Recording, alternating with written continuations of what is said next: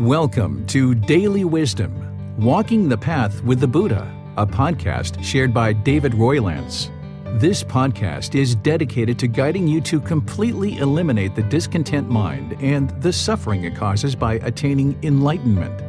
Learn and practice the teachings of Gautama Buddha that will guide you to fully attain a peaceful, calm, serene, and content mind with joy.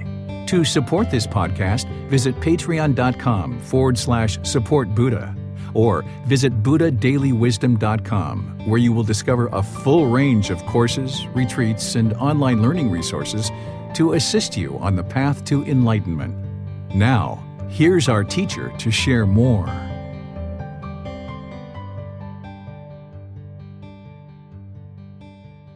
Sawadee Hello and welcome to Daily Wisdom Walking the Path with the Buddha.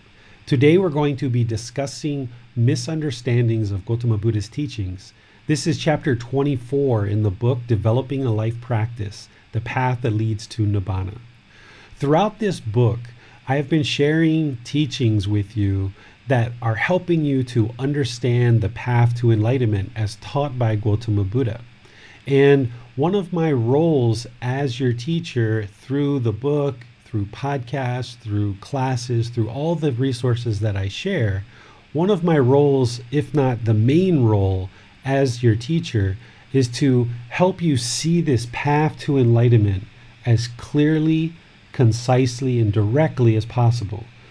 Kind of illuminating the path for you so that you can walk this path because that's what a teacher essentially does is shares the teachings with you in a way that you can clearly see what did Gautama Buddha actually teach because then when you learn those teachings you can then practice them and see the truth for yourself so that then as the mind awakens the mind becomes more peaceful calm serene and content with joy this enlightened mental state as these discontent feelings start to diminish and gradually become eliminated, then you know that you're learning the truth and you can make decisions to walk this path.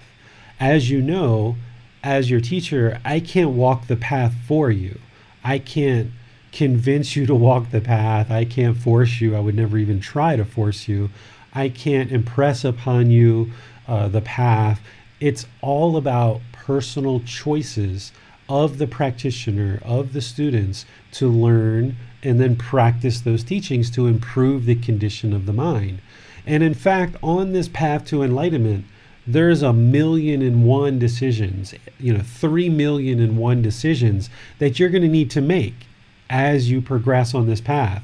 Not only just learning, but even just choosing to meditate every day. Each day, that you wake up and you choose to meditate each night when you choose to meditate before going to bed, those are personal choices that you are making as part of your path to enlightenment. And what the teacher's job is, in my view, my role, is to illuminate this path for you as clear as possible. And of course, I do that in multiple ways. One of the primary ways that I illuminate this path for you is I attempt to be a very deep and dedicated practitioner of these teachings. That's the number one thing. Without being a very deep and dedicated practitioner, where you can see somebody practicing right view, right intention, right speech, right action, right livelihood, right effort, right mindfulness, and right concentration, if you didn't have that role model and that example, how could you ever have confidence that the person teaching you actually understands the teachings? So if I'm teaching right speech, but I'm talking with wrong speech, how could you ever have confidence to actually learn from this person and actually feel that you're progressing on this path? So it's my practice, my example, my role model that I feel is the primary way that I illuminate this path for you to enlightenment. Okay? Of course, the second way is through those experiences of practicing the teachings myself, is provide you learning resources that are going to guide you on this path. And the learning resources that I provide, whether it's book, audiobook, podcast, YouTube videos, quizzes, answering your personal questions, spending private time with you in discussions, you know, retreats, online classes, what have you, those are opportunities to share the teachings with you based on your request, based on you seeking guidance to learn and understand these teachings. So, the second way that I illuminate this path for you is by sharing the actual, true, and real teachings that I know 100% are going to lead to enlightenment in your enlightenment. The more you understand them and learn them, ultimately practicing them, the more your mind is going to awaken to this enlightened mental state. So these are kind of the first two primary ways that I feel is my role to illuminate this path for you. One is being a role model and an example.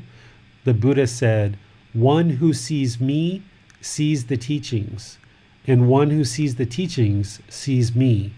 Essentially, if you see him in his living flesh, he was a living, breathing, walking example of these teachings. One who sees me sees the teachings. I think this is a very important teaching for all of us to live by. That when one sees you, they should see the teachings. And then, if you see the teachings in the world around you, then you see the Buddha. You know that he existed because the more you understand his teachings, the more you will see them all around you every day. And you'll know that this person existed. So, this first one, one who sees me sees the teachings, or the way that I'm sharing it, is being a very good role model for you so that you can see what it looks like to practice right view all the way through to right concentration and sharing those experiences through resources that you can then learn from and apply in your life and see that it actually works.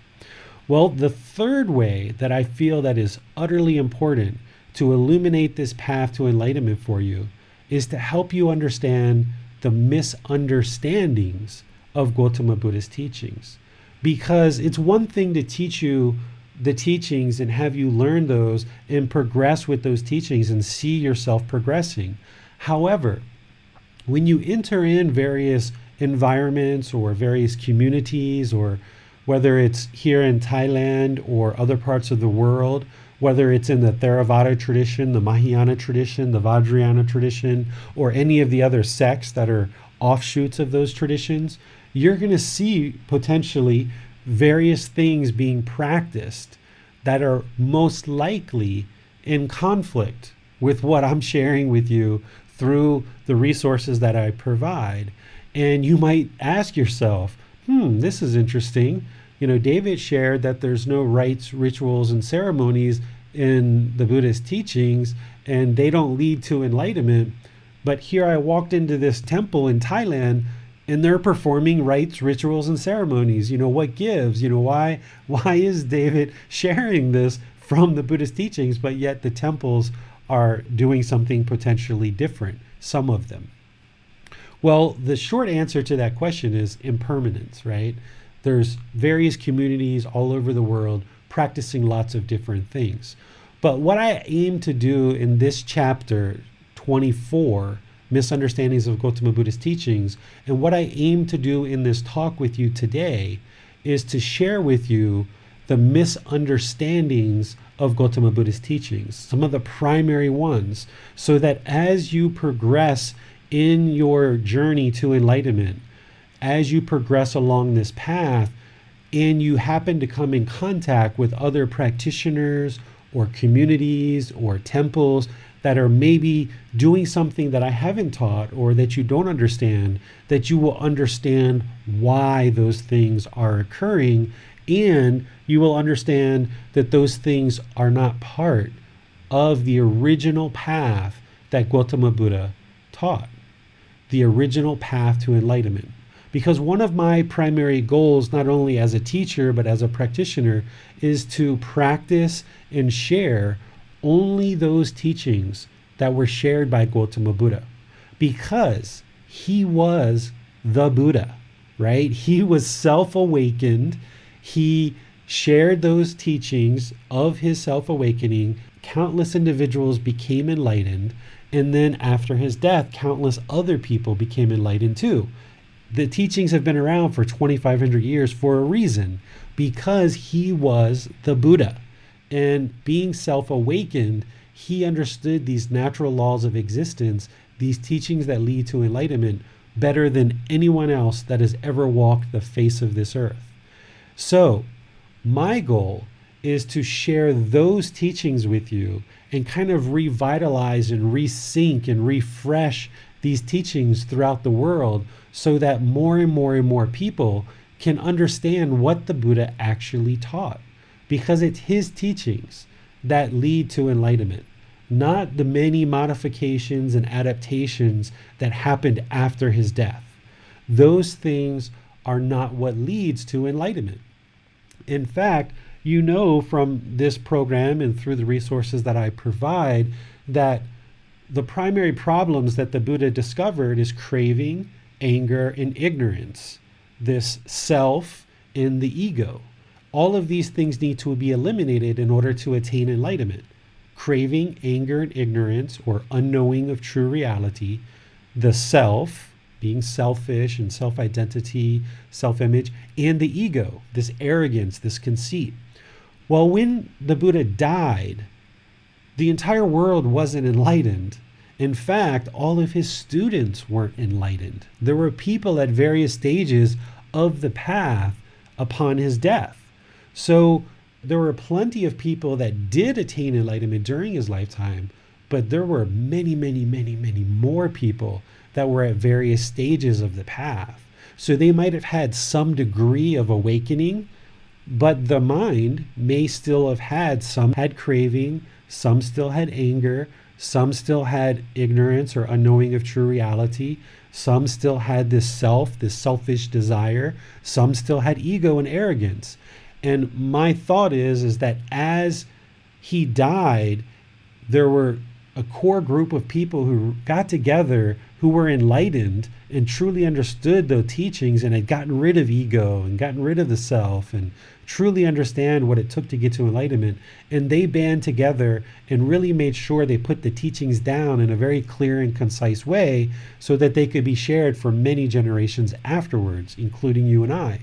But what has happened over the last 2,500 years is as time has gone on, because of impermanence and because of those original problems the Buddha discovered, craving, anger, ignorance, the unknowing of true reality, the self, and the ego, more and more people decided to change the teachings, right? So they might have gotten some level of awakening with Gautama Buddha's teachings, but then at some point in time, the ego was still in place, and they felt, you know what? The Buddha got this wrong.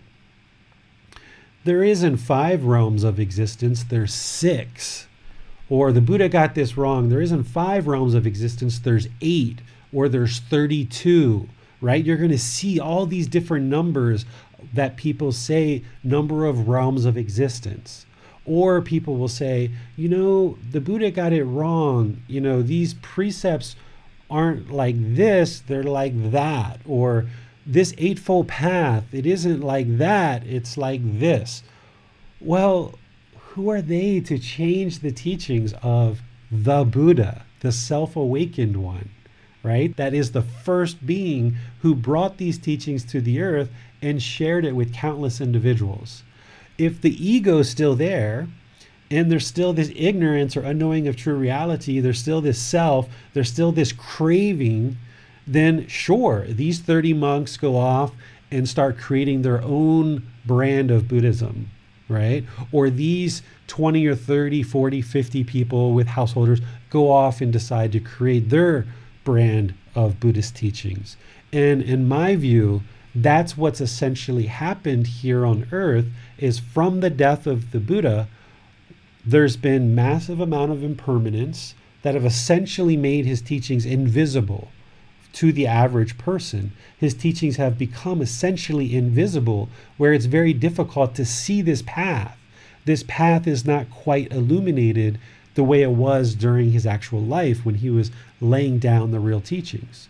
So, as people progressed, as time progressed, impermanence drastically affected the teachings and those same original problems craving anger ignorance the self and the ego started to get more and more rooted within even the monks that were practicing the bhikkhus the bhikkhunis the lay people. Because the buddha dying this eradication of craving anger ignorance the self and the ego became less and less and less because his teaching slowly deteriorated over time. In fact the Buddha actually predicted this. When he was alive, he gave five 500 year cycles where he said in the first 500 years, people would really understand his teachings very deeply, and there would continue to be lots and lots of people who would continue to get enlightened through the teachings. And then he gave these other 500 year cycles where essentially the teachings become less and less visible, less and less understood, and then essentially the teachings become invisible. The last 500 years, he said that the monks, lay people, and other people would be fighting and arguing over what are his real, true teachings. And we just ended that 500 year cycle about two years ago, okay, two to three years ago we ended that last 500 year cycle. And what you're seeing throughout the Buddhist world, throughout the Buddhist community, and you can definitely see this if you're involved in any of the Facebook groups that are about Buddhism, is you see this massive amount of misunderstanding about the Buddhist teachings, and you just see this arguing and bickering and disagreement about what did the Buddha actually teach and what is this path to enlightenment. And what I'm choosing to do through the resources that I provide is make this path as clear and as illuminated as possible for anybody who chooses to learn and practice the teachings. And today, what we're going to do is we're going to go through and we're going to talk about these three different traditions that have spawned since the Buddha's death. And we're going to go through nine different misunderstandings and things to consider that if you see these things or if you're aware of these things, to understand and consider that these are, in fact, misunderstandings of Gautama Buddha's teachings. So that's our plan for today. And I've got some slides to help me because this is really helpful to share some pictures with you and some text with you. So I'm going to share that with you now to help you start understanding what it is that I'm going to be sharing with you. This first one that I'm sharing with you is all about the three primary branches of Buddhist teachings. The first one, the first branch, is called the Theravada Buddhism. Okay, it used to be called Hinayana Buddhism, but now it's called Theravada Buddhism. This is a tradition of Buddhist teachings that are primarily hosted in South and Southeast Asia. South Asia is kind of like India, Pakistan, Afghanistan a little bit, over to like Bhutan and Bangladesh. And then Southeast Asia, of course, is coming down to Burma, Laos, Myanmar, Cambodia, South Vietnam. These are kind of like the primary areas that are hosting these teachings of Theravada Buddhism. Some people used to refer to this as Hinayana Buddhism or the lesser vehicle. Today, we don't use that. You still might find a few people who do use that, but it's considered to be a degrading term and not something that should be used. Theravada means teachings of the elders. Okay? In this tradition of Buddhist teachings, the thought or the feeling is is that the practitioners and teachers in this tradition of Buddhism would like to keep the teachings as close to the form of the teachings that Gautama Buddha taught during his lifetime, leading up to his death. We're not interested in changing or adapting or modifying or mixing or any of these things. We feel like the Buddha was the Buddha. He laid down the teachings. Those teachings are captured in the Pali Canon, which is the original source of his teachings, and those are the teachings that lead to enlightenment. Any modifications or changes that have come after his death, we don't recognize those as the teachings that would lead to enlightenment because they weren't shared by the Buddha. the Buddha shared what needed to attain enlightenment. So the Theravada tradition or Theravada Buddhism is all about maintaining the purity as close to the Buddhist teachings as possible. And you'll see this primarily practiced in South and Southeast Asia. But even within this tradition, there has certainly been some changes and adaptations and misunderstandings, which is primarily what we're going to be talking about today. Are the misunderstandings within the Theravada tradition? Because the teachings that I share and, and the mindset that I have approaching practice and teaching is to retain the teachings as close to what the Buddha actually taught during his lifetime as possible. I'm not interested in all the other changes. It's interesting from a research or scholarly perspective, but in terms of practice and teaching, I'm not interested in it because it's not what the Buddha actually taught. So within this Theravada tradition, there's some misunderstandings as well within this tradition. So a lot of those I've actually already taught as part of this book and part of this group learning program. I never called them out as misunderstandings, but I just taught you what is the real true teachings. But here in this chapter, I'm kind of calling out some specific things to help you see very clearly if you enter into a Theravada community or some of these other communities, what is and is not a teaching of Gautama Buddhas. So, this first tradition, Theravada Buddhism, is where I source the teachings and all the resources that I share with you. And I know that these teachings lead to enlightenment. The second tradition is called Mahayana Buddhism. And I know very little about Mahayana and Vajrayana Buddhism. I've never actually sat down with a teacher of Mahayana or Vajrayana Buddhism because I haven't felt the need to. In the Theravada tradition, it explains everything exactly the way that I observe it in the world. What I see in the world, the natural laws of existence, what I've learned through the Pali Canon of the teachings of Gautama Buddha, I can take those teachings, I can apply them in life, and I can see that they are the truth. I can independently observe what the Buddha taught during his lifetime is actually the truth. And I can see, improve, and observe that those teachings are the truth. That becomes wisdom, and the mind changes. And I've seen the changes in the mind, and I've seen changes in my life. So I've never had a need to actually go learn Mahayana Buddhism or Vajrayana Buddhism. It just isn't something that I've actually found needed. However, I have become somewhat familiar to a small degree of these various teachings just in kind of like casual conversations here and there. Mahayana Buddhism comes out about 300 to 1,000 years after the Buddha's death. This kind of spawns a new tradition and takes on its own life. And this tradition is primarily hosted in East Asia, kind of like China. And people refer to this sometimes as what they call the greater vehicle. Okay. I'm not going to go into all the differences between Mahayana and Theravada Buddhism because I don't think that that's helpful. And I think that it can kind of be confusing and because I haven't actually spent an enormous amount of time studying the Mahayana Buddhist tradition, I don't think I'm the appropriate person to actually give a direct comparison between the two traditions. But there are things that we're going to talk about today that come from the Mahayana tradition that I know are not the teachings of Gautama Buddha.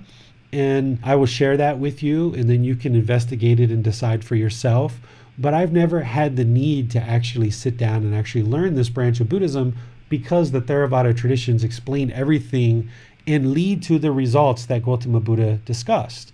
When Gautama Buddha discussed in the Pali Canon what enlightenment is, what it, the experience is, what to be expected, I have observed that those things are in fact the truth. So it's the Theravada tradition that I feel really shares Gautama Buddha's teachings in a way that can be learned and practiced to then attain the results of enlightenment.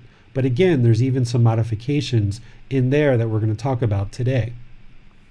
Then there's this third branch of Buddhism called Vajrayana Buddhism. This is primarily hosted in Tibet, Bhutan, Mongolia, and the Russian Republic of Kalmykia. Okay, this is where the Vajrayana tradition is primarily hosted. This tradition comes about a thousand years after Gautama Buddha's death. And of course, a scholar or researcher or academic would have much more details on when these traditions started and spread and how they spread. I'm just kind of giving you a general overview right now. But about a thousand years after Gautama Buddha's death is when the Vajrayana tradition starts to spawn. And it takes on a very different approach than what we do in the Theravada tradition. In the Vajrayana tradition, there's much more emphasis on ceremonies, rites, rituals, worship, things like this, where the Theravada tradition, what the Buddha taught, was those things don't lead to enlightenment. If you're familiar with the Dalai Lama, he's from the Vajrayana tradition. Sometimes, if people are moving from a Christian background or Catholic background, they may look at the Dalai Lama as kind of the equivalent of the Pope to Christianity as the Dalai Lama is to Buddhism, but this actually isn't true. There is no person within the Buddhist tradition that has kind of a role as the Pope because there's no centralized organization that is responsible for collecting and disseminating the teachings. These teachings truly live in the hearts and the minds of individual practitioners in various communities around the world. So the Dalai Lama is essentially just another monk. That's really what he is is he's just another monk. He happens to be a well-known monk and somebody who is in the news and has a lot of visibility across the world, but he's just another monk. He's on the path just like you and I. And based on his own words that he talked about recently, he's actually not yet enlightened. So the teachings of the Vajrayana tradition are very, very different than Theravada and very different than Mahayana. All of these are all very different. And in the Vajrayana tradition, they call this the lightning fast vehicle.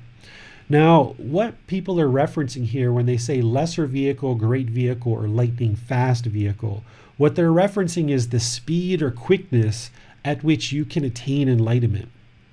Well, if you've learned anything from me in the last six months, you know that there's no such thing as a quick fix. There's no such thing as hurrying up to enlightenment, right? So if anyone's referring to Theravada as lesser vehicle, Mahayana as greater vehicle, and Vajrayana as lightning fast vehicle, then they're misunderstanding the whole approach to attaining enlightenment because the Buddha himself described enlightenment as a gradual progression of training the mind, learning the teachings, training the mind, and progressing to this enlightened mental state. So, if there's anyone that's trying to hurry up to get to enlightenment, they're kind of missing the whole point. It's about being patient and you know gradually learning and working through these teachings well, because most of us are from the West, or you know, you speak English, so you're familiar with the West, the vast majority of what's kind of spread into the West up to this point is the Vajrayana and Mahayana tradition.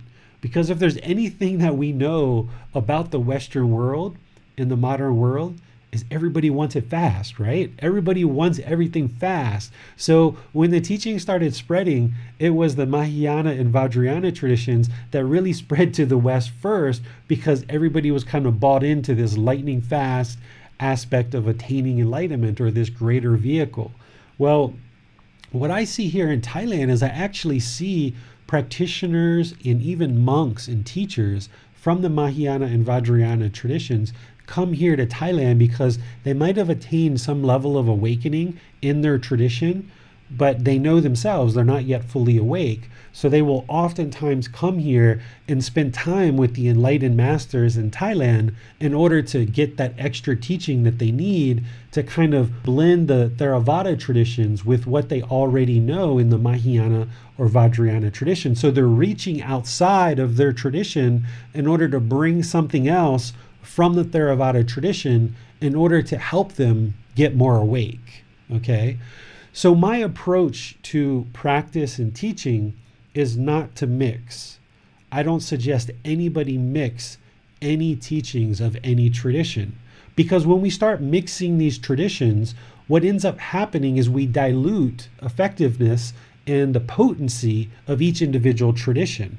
So, if we maintain the purity of, of the Theravada tradition, then there's more potent teachings that really, really work, and the path is more clearly illuminated for everyone. Where, if in the Mahayana tradition, if people are mixing, then they're kind of diluting what's there. And conversely, if the Mahayana tradition is the truth, there would be no reason to mix. Or if the Vajrayana tradition is the truth and leads to full awakening, then there would be no reason to mix it with something else. So, in the Theravada tradition, the people who are here, we know and we understand that this is the truth because the teachings lead exactly where the Buddha said to complete elimination of discontentedness. The mind completely eliminates all anger, frustration, irritation, annoyance, guilt, shame, fears, boredom, loneliness, shyness, resentment, jealousy. We know with 100% certainty that these teachings are the truth because they lead exactly where Gautama Buddha said they do. But we don't have a desire or a craving or attachment to push all of these teachings and force the whole world to practice these teachings. When you know the truth, you only need to walk with wisdom and a smile. You don't need to push these teachings onto anybody else. So we make them available to people to come here and learn and understand and experience the same results, but we're not trying to forcibly push the teachings into the world. And in the Theravada tradition, we don't have any interest to mix Mahayana tradition into the Theravada teachings. And we don't have any need or interest to mix the Vajrayana traditions into the Theravada tradition because the Theravada tradition stands on its own merits. It stands on its own merits. It by itself with all the teachings and all the practitioners and all the teachers within the Theravada tradition, it is producing enlightened beings. And we know that. So we don't need to go outside of this tradition in order to bring in something that the Theravada tradition doesn't have, because from my perspective, it already has everything that it needs. So if somebody is in the Mahayana tradition and they're reaching outside to bring something in that it doesn't have, then that goes to show that there isn't enough substantial and potent teachings within the Mahayana tradition to sustain creating enlightened beings within that tradition. And likewise for Vajrayana, if Vajrayana practitioners are needing to reach outside of their tradition to bring in teachings from outside, it means that it doesn't stand on its own merits and it's missing something. Okay? So, my approach, what I suggest to everybody, is to pick a tradition and stick with it. Don't muddle it, don't mix it, don't dilute it by going outside of the tradition. You can actually attain enlightenment in the Theravada tradition, which I know for sure. You may be able to attain enlightenment in Mahayana tradition. I don't know because I didn't follow that path you may be able to attain enlightenment in the Vajrayana tradition. I don't know because I didn't learn that path and I'm not really educated to talk about either one of those approaches. But I do know that this enlightened mental state is a human phenomenon. It's a human phenomenon that is available to all humans. And I've met people, even in the Christian tradition, that I would consider to be enlightened. They would say, they've attained the Holy Spirit. But I would say you're enlightened based on my understanding of these teachings. So, in my view, this human phenomenon that we call enlightenment or nibbana or liberation of the mind, there's actually multiple paths. And there's even modern day paths nowadays called like quantum physics, right? These various teachers, whether it's Gautama Buddha, Jesus Christ, Prophet Muhammad, and some other teachers, they're all kind of tapping into these natural laws of existence and describing it in their own way. Gautama Buddha described it in his way based on his own cultural understanding, his language, his cultural context. Jesus Christ explained it in his understanding. you know, other teachers explained it in their understanding.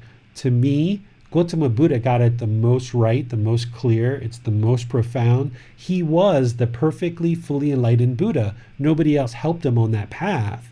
These other teachers are not a fully enlightened Buddha, and therefore I feel like the path isn't quite as clear.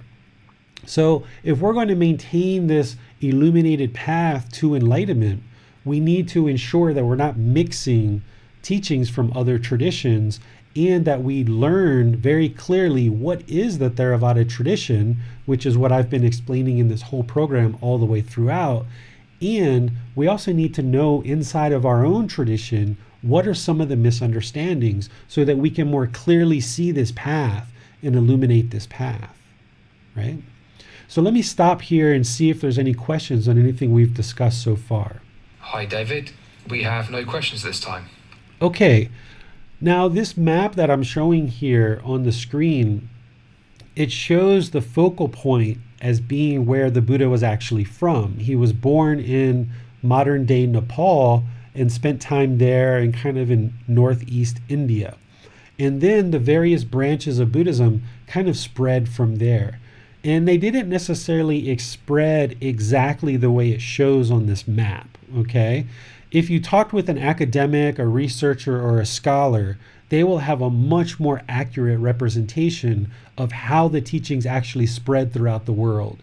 They didn't all come from that same focal point and spread throughout the world as neatly and cleanly as this map shows. Okay? Because the teachings that are here in Thailand, there's quite a bit of evidence that the teachings came from that Nepal, northeastern India area spread down to Sri Lanka, and then it was from Sri Lanka that the teachings came over into Thailand from Sri Lanka. But this map makes it appear that they come from the same region where the Buddha was and then spread out through Thailand from there. So this map is by no means meant to be an accurate representation of exactly how the teachings spread throughout the world. Academics, scholars, researchers spend an enormous amount of time looking at that and they would be the people that would actually be able to share that with you much more closely, as well as the dates on this map. I don't know that these dates are necessarily accurate. I know that the Buddha died in 483 BC, but at what point these various traditions spread and so forth, the time frame, if you were interested in that kind of thing, you could certainly get it from an academic researcher or scholar. For me, I've spent time with some of those people and got a little bit of information from them, but I'm more interested in what are the teachings and how do you practice them to attain enlightenment and then sharing those with other people. The time frame of what happened in the past and how it moved from place to place, it's interesting. It's it's an interesting discussion and I spent some time learning about that. But in terms of what's going to lead to your enlightenment, knowing what happened in the past isn't really as important as what do I do right now in this moment to learn and practice the teachings. So to me, that's what's most important is making sure we learn and practice the teachings right now in this moment. So I've got this map on here just to make the slide a little bit more colorful, honestly. but don't take it as an authentic or authoritative source of exactly how Buddhism spread throughout the world. But one thing that you will notice is from that region of where Gautama Buddha started in Nepal and Northeast India, from that area into India, down to Sri Lanka, and over into Southeast Asia, that is the Theravada tradition. So the closer you get to the source of where Gautama Buddha actually originated from, people are practicing the Theravada tradition. As you get farther away, to places like East Asia, i.e., China, you get further away from the source of where Gautama Buddha originated, and you get further away from the teachings that he actually shared.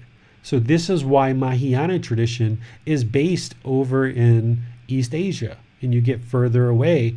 But here in this kind of closer, more nucleus, this womb where the Buddha actually originated from, this is where you get more of the Theravada tradition.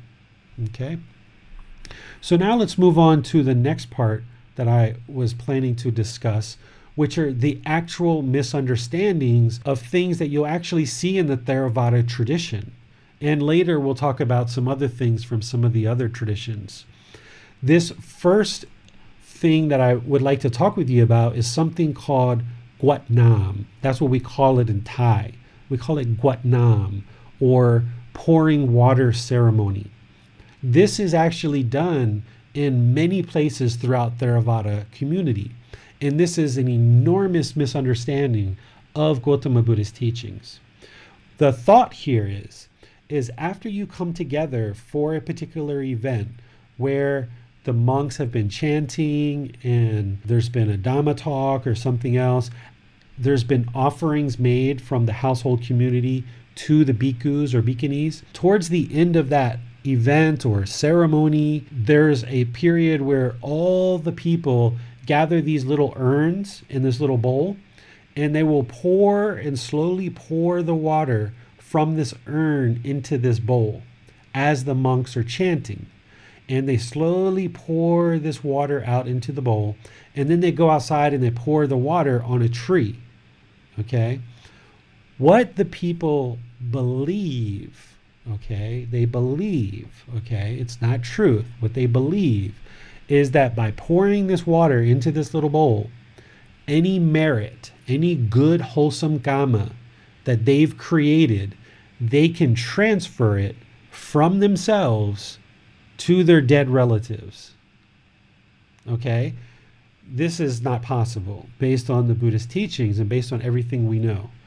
So, this Guatnam, pouring this water, somehow, miraculously, all that good, wholesome merit that somebody's created is actually going to be transferred to their dead relatives. And then they believe that if they take this water and pour it on a tree, that then the water goes up into the tree and then out through the leaves, it evaporates and goes up to heaven to the angels and it helps their dead relatives. Okay? So, this is what you might hear people talk about. But this is all belief. Because if you remember back to the chapter where we talked about merit, what merit is, is it's wholesome karma when a person offers goods or supplies or effort or energy or financial support to the teachers that are sharing the teachings of the Buddha. And providing those offerings are helping to spread and share the teachings of the Buddha, support the teachings of the Buddha, but it's also helping you. The reason why it's helping you when you create merit is because it's teaching and training the mind to let go and not have craving, not hold on. Because remember, the primary problem craving, anger, ignorance, unknowing of true reality, that self and the ego. So, by creating merit in this life, by making offerings, what you're doing is you're practicing generosity, which is one of the antidotes that the Buddha taught to eliminate craving, is by practicing generosity. So, by you practicing generosity and making offerings, it's helping you. It's helping you eliminate craving. It's helping you to eliminate this discontent mind right? Furthermore, when the Buddha talked about Kamma, he said, You are the owner, the heir, the inheritor of your own Kamma. He said, You can't transfer it, basically, is what he said. He said, You are the owner, the heir, the inheritor of your own Kamma. Anything you do, good or bad, you are its heirs. That's what he said. He said, anything you do, good or bad, it comes to you. It doesn't go to anyone else. So, for example, if I go out and steal a car and I bring it home, and then the police come by and see this stolen car in front of my house, they're going to come to me. They're eventually going to find me. I'm going to jail. Not my wife, not my son. They didn't steal the car. They're not getting the bad karma. They're not getting the unwholesome karma. I'm getting it. I'm going to jail, not them. I can't transfer that to them, right?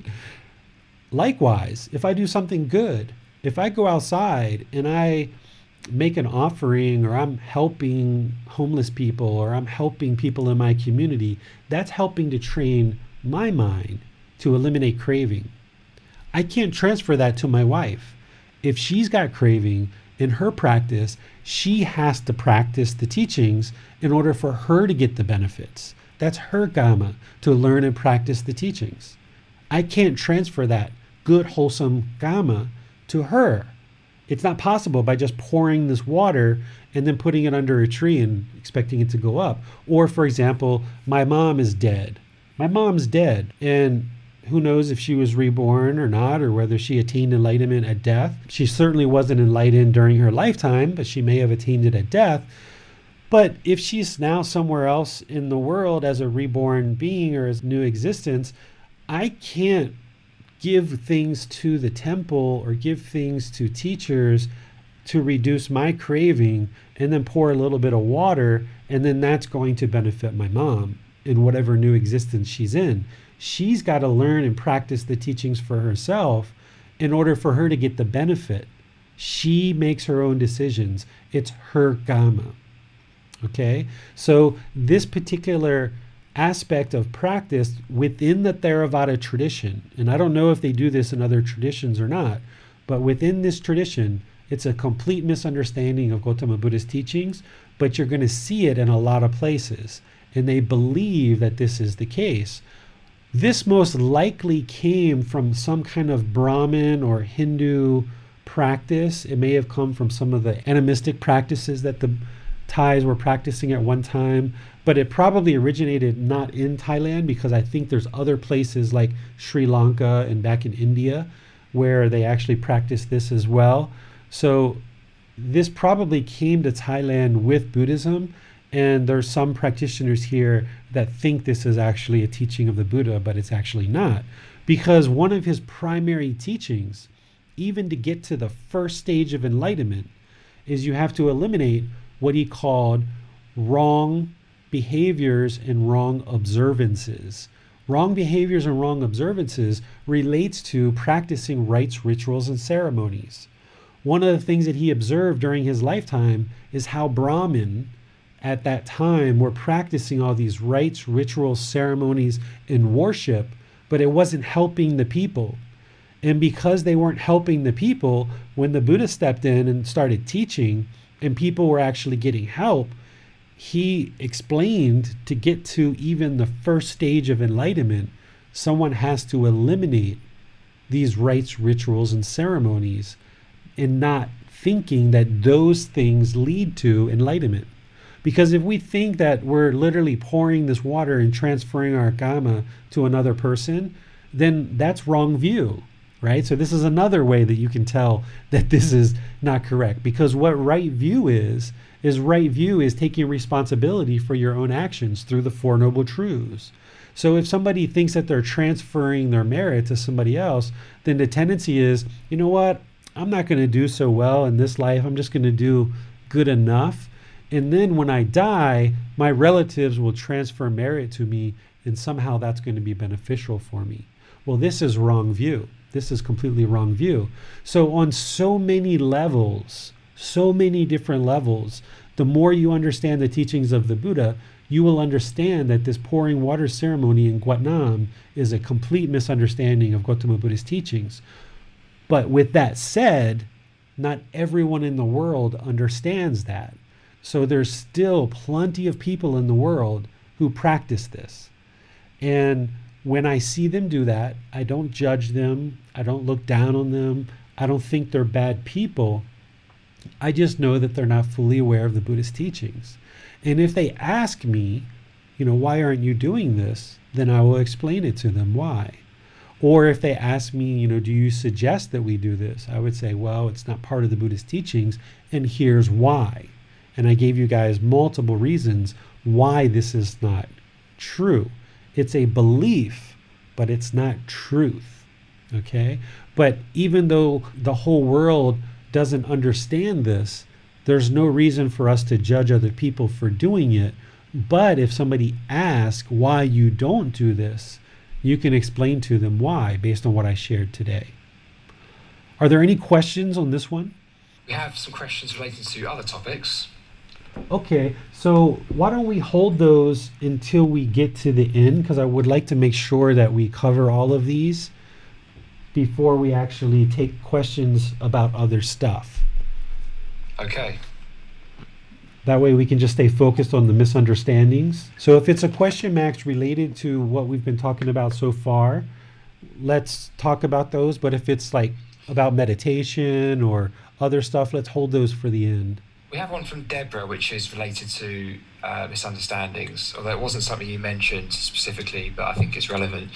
She says, I've heard of prayers being said to assist the dying in rebirth. Is this true? And what traditions do this? This is not part of Gautama Buddha's teachings at all.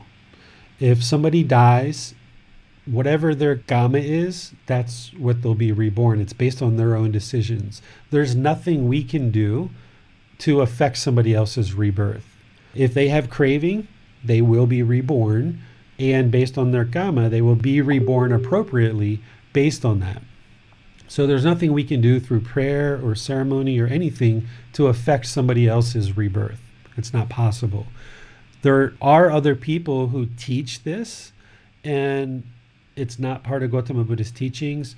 You may see this in Mahayana tradition, Vajrayana tradition. You may even see it in Theravada tradition because there's certain practitioners that have a wrong view as well, but it's not what Gautama Buddha taught.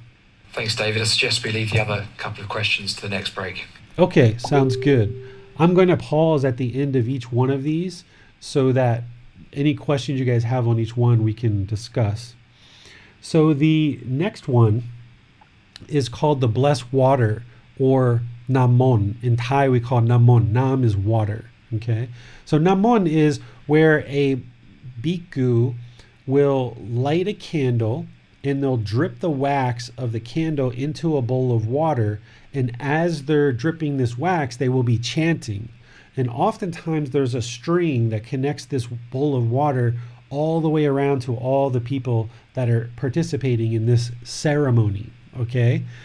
And then after they're done their chanting and making this water with the dripped wax, they'll then take this kind of like it's almost like the end of a broom, but it's not. It's kind of like it's like the the material of a broom, but it's not a broom. And they'll dip it in this water and then they'll throw this water out across all the people. And what people believe is that now this water has been transformed by this chanting, by this dripping of the wax, and this water landing on you is somehow going to produce benefit. Okay? Once again, this is wrong view because, first of all, the Buddha never talked about blessing anything. Because the definition of blessing is essentially like asking God for protection. So the Buddha never blessed anything, even though some people will translate and they'll call the Buddha the blessed one, right? That's not what the Buddha called himself. He never referred to himself as the blessed one. He used the word Tathagata. He may have called himself the enlightened one, right? So this word blessing doesn't fit with what Gautama Buddha actually taught. And any kind of ceremony to actually spread water and shake water over top of people is not what the Buddha taught. And there's actually a teaching specifically in Gautama Buddha's teachings where he calls this out because this must have been something that was going on during his lifetime and he had an inclination that it might continue. He actually calls this out in his teachings and he says that he prohibits bhikkhus from creating blessed water or water that has been you know created like this and and spreading it. He says that he doesn't do that. And he doesn't advise the ordained practitioners to do it either. It's right in his teachings. But the challenge is, is that even these ordained practitioners and definitely most of the household practitioners, even in a community like this, where 95% are Buddhist practitioners, they don't have access. They don't take the time to go get access to Gautama Buddha's teachings and learn them and practice them. So even though it's right there in the teachings, as bold and bright for everybody to see that would like to see it, there's a certain amount of complacency where people don't take the time to actually go look and learn the truth for themselves. And this is where a Buddha is very different than other practitioners. A Buddha is not going to believe anyone. They're going to go out and do the work for themselves. Where teacher after teacher after teacher handing this stuff down, and then household practitioners just following along as followers. If people are just following, then these kind of things can easily be spread throughout a community because people just start believing it. They don't go look for themselves and actually think for a minute. Okay, there's this bowl of water, and that person, that human being who's just like me, lit a candle. They dripped wax into this water. They did a little bit of chanting, and now they're going to spread the water on us. How is that changing anything? How did that water change? How does it have any effect at changing the condition of the mind? Because the mind's got craving, anger, ignorance, or unknowing a true reality. It's got the self and the ego. How does spreading that water get rid of the ego? The answer is it doesn't. How does that water landing on me eliminate craving? It doesn't. How does it eliminate my anger? It doesn't. How does it eliminate my ignorance? It doesn't. How does it get rid of the self? It doesn't. That's the whole problem. And that's why the Buddha said he doesn't do it. Because the Buddha is only going to do things that are clearly on this path, that illuminate this path for everybody to walk. He's not going to do things that are promoting wrong view. So if people think they can go out in the world and do all these bad things, and then you just get a little bit of water sprinkled on you, and that's gone, well, that's wrong view. That's not how you change the condition of the mind. So this whole practice of namon or blessed water, it's not what the Buddha taught. He explicitly describes it in his teachings that people should not do this because it's not part of the teachings. It's not part of the path to enlightenment. But because of impermanence and 2,500 years of people just believing and passing down and passing down and passing down, it's been spread throughout the community. And again, I don't know if they do this in Mahayana or Vajrayana tradition, but they certainly do it in the Theravada tradition at some temples. And where you see that going on, it's just not the teachings of the Buddha. Again, no judgment, no arrogance, still have loving kindness and compassion for these people. They just don't know. It's part of that third poison, the ignorance or unknowing of true reality. It's part of that. And they just still have some of that in their mind. And that's why they're practicing this. And if you see somebody practicing this, you know they're not enlightened because they haven't eliminated that second fetter that Gautama Buddha talked about wrong observances and wrong behaviors, which includes eliminating rites, rituals, and ceremonies. So if somebody's doing this, then you know that this person isn't yet even enlightened because they're spreading this water. They're promoting wrong view, right, to their people who are learning with them. By spreading that water out to household practitioners, these monks or these bhikkhunis, if they do it, are promoting wrong view, which is leading their community off the path. They're not illuminating this path very clearly for their community, and it's actually hurting and harming these people because they think that this is actually real, but it's not. So if you go to places that really, really, really, truly understand the teachings, they won't be using the Guatnam or the Namon. And they won't even be doing this third one either, which in Thai we call Sai Sin. Okay? Zen is like a pathway or a cord or a string. What this sacred thread or Sai Sin is, is what people believe is when you go to see ordained practitioners and what they will typically do is they'll have an event, they'll have you pour this water, for the Guatnam. They will sprinkle the Naman on the people, and then one by one, the people will go up and get this thread, this sacred thread around the wrist. And they feel that somehow this sacred thread holds some kind of special power, special meaning, and it is going to produce beneficial things for them if they leave it on their wrist. Some people you'll see will have many, many, many of these on their body. And some people don't take them off. They feel like it's bad luck if you take it off. So they will just let it degrade, and over time, it will fall off by itself. Okay? Once again, this is not what the Buddha actually taught. Getting this thread from an ordained practitioner is no different than getting a piece of thread at Walmart or getting a piece of thread at some other store.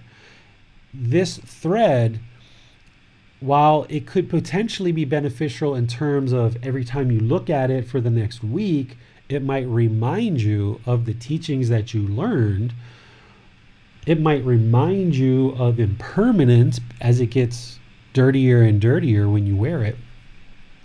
But in terms of real change in the mind, walking up to an ordained practitioner and holding out your wrist and having them tie a piece of string on your wrist, did that eliminate craving, anger, ignorance, the self, or the ego? Absolutely not. Nothing has changed from before I had the string and after I have the string, nothing changed. It's just a string on the wrist, just like putting on a shirt. It's just a string. So, this is a complete misunderstanding of Gautama Buddha's teachings, but you will see this being done throughout many places within the Theravada tradition. One reason why ordained practitioners do this is they do it as like a gift to the household practitioners and kind of thanking them for coming to the event, which is kind of a nice generosity and a nice little thing that they do. However, in doing that, they're promoting wrong view for me, if students or people come to learn with me in a temple environment or any kind of environment, I feel the teachings, the time, effort, and energy that I'm spending to actually share the teachings is my generosity giving to the people. And those teachings should be so helpful and so potent and so effective at helping those people improve the quality of their life and the quality of their mind that's the gift. That's the that's the appreciation. That's what I'm giving to the actual people. I don't need to give them a string because I've already put forth so much energy, time, and effort to share these teachings that when they learn the teachings and they go off and they improve their life with those teachings, that's enough. That's enough right there. And of course, when people come to like the temple or something, they may offer money or support or donations or whatever. So they're giving me that to help me in my life, but I'm giving them teachings. And to me, that's enough of an exchange right there. I don't feel any need to give a, a little string because I already know that I've put so much time, effort, and energy into the teachings that that's the real benefit that I'm giving to the students who choose to learn with me. I don't have an interest or desire to give them anything else. So that's the way that if ordained practitioners really want to give something to the community that they serve, they should spend a lot of time, effort, and energy to learn and practice the teachings. Then, what they're giving to their community is teachings that change their life, teachings that improve the quality of their mind. There's no need to give them a string because they've already given them so much through their own practice and development and through sharing those teachings. That takes a lot of work to do that. So that's what we should be giving to the community at large is the actual teachings, not a string. Okay, so let me pause here to accept questions. And as I do, I want to share this one other piece of information. The reason why I know about all of these things is because I participated in all of these things. This is why I don't judge people I don't speak with arrogance. I don't look down on people who practice these things because I did these same things and I did them for a really long time. And at one time, I even taught students a long, long, long, long time ago. I taught people this stuff when I was in America very early in my teaching days. But then I learned that these things don't lead to enlightenment. And when I observed that for myself, that's when I completely changed everything and I stopped teaching this. And that was between like 2005 and 2015. And I participated in this and I shared this. So I'm in no place to judge or speak with arrogance or ego about this stuff. If I learn that these things aren't the truth and they're misunderstandings, the people who are practicing them now, if they're not attached, if they're not craving and desiring to hold on to these practices, they should be able to eliminate it from their mind. They should be able to let it go. Because as they learn that these are not Gautama Buddha's teachings, they should be able to see, let it go, because it's not promoting right view and it's not helping the community to attain enlightenment. Again, we don't judge, we don't speak with arrogance, we don't look down on people, but we realize that these things don't lead to enlightenment, so there's no sense or no reason to actually continue to share them. So let me pause here and see what questions you guys might have so far. We have a question from Biplob. He says, I have heard that the Buddha did rites or rituals after his father's death. Is it true? Not at all. Not at all. Gautama Buddha was a fully perfectly enlightened Buddha. In part of his teachings, he describes not doing rites, rituals, and ceremonies that they don't lead to enlightenment. What the Buddha used to do when people die is he used to teach the Dhamma. He would be invited to funerals and he would actually teach at the funeral because there's no ceremony that's going to improve the sadness, the loneliness, or the anger of the people at the funeral. When someone dies, this is a time where people become very sad because of their attachment, because of their craving and desire. The mind's holding on. People were very sad. People are very angry sometimes, very discontent, right? So what the Buddha would do is he would go to funerals and actually teach the Dhamma. He would teach the Four Noble Truths and the Eightfold Path because that's the answer for how to help those people. The guy who's dead and gone or the girl, they're dead and gone. You can't do anything to fix that. That's already done and gone. The only thing that he can do as a teacher of these teachings is help the people that are right there in front of him by sharing the true teachings. So he used to actually teach the Dhamma at funerals. So just like I'm doing a Dhamma talk now, he would come in and actually teach the Dhamma at funerals. We have a question from Uma. David, sir, is there any mention about Maha Amavasya, New Moon Day, or Purnima, Full Moon Day, in the Theravada tradition? Some traditions carry out prayers for the deceased during New Moon Day. So any prayers any ceremonies, any rites, rituals, none of that has anything to do with Gautama Buddha. People may be practicing it and calling it Buddhism, but that's not what the Buddha taught. Any of these holidays that we have now, like new moon days and things like this, these all came after the Buddha's death. Because when he was alive, he just taught. It wasn't until he died that people started kind of identifying holidays, right? The date of his birth, the date of his enlightenment, the date of his first speech or his first discourse, the date of his death. People started celebrating these things after he died, right? So all of these things that are have come about and that we experience in modern day, they all came after his death.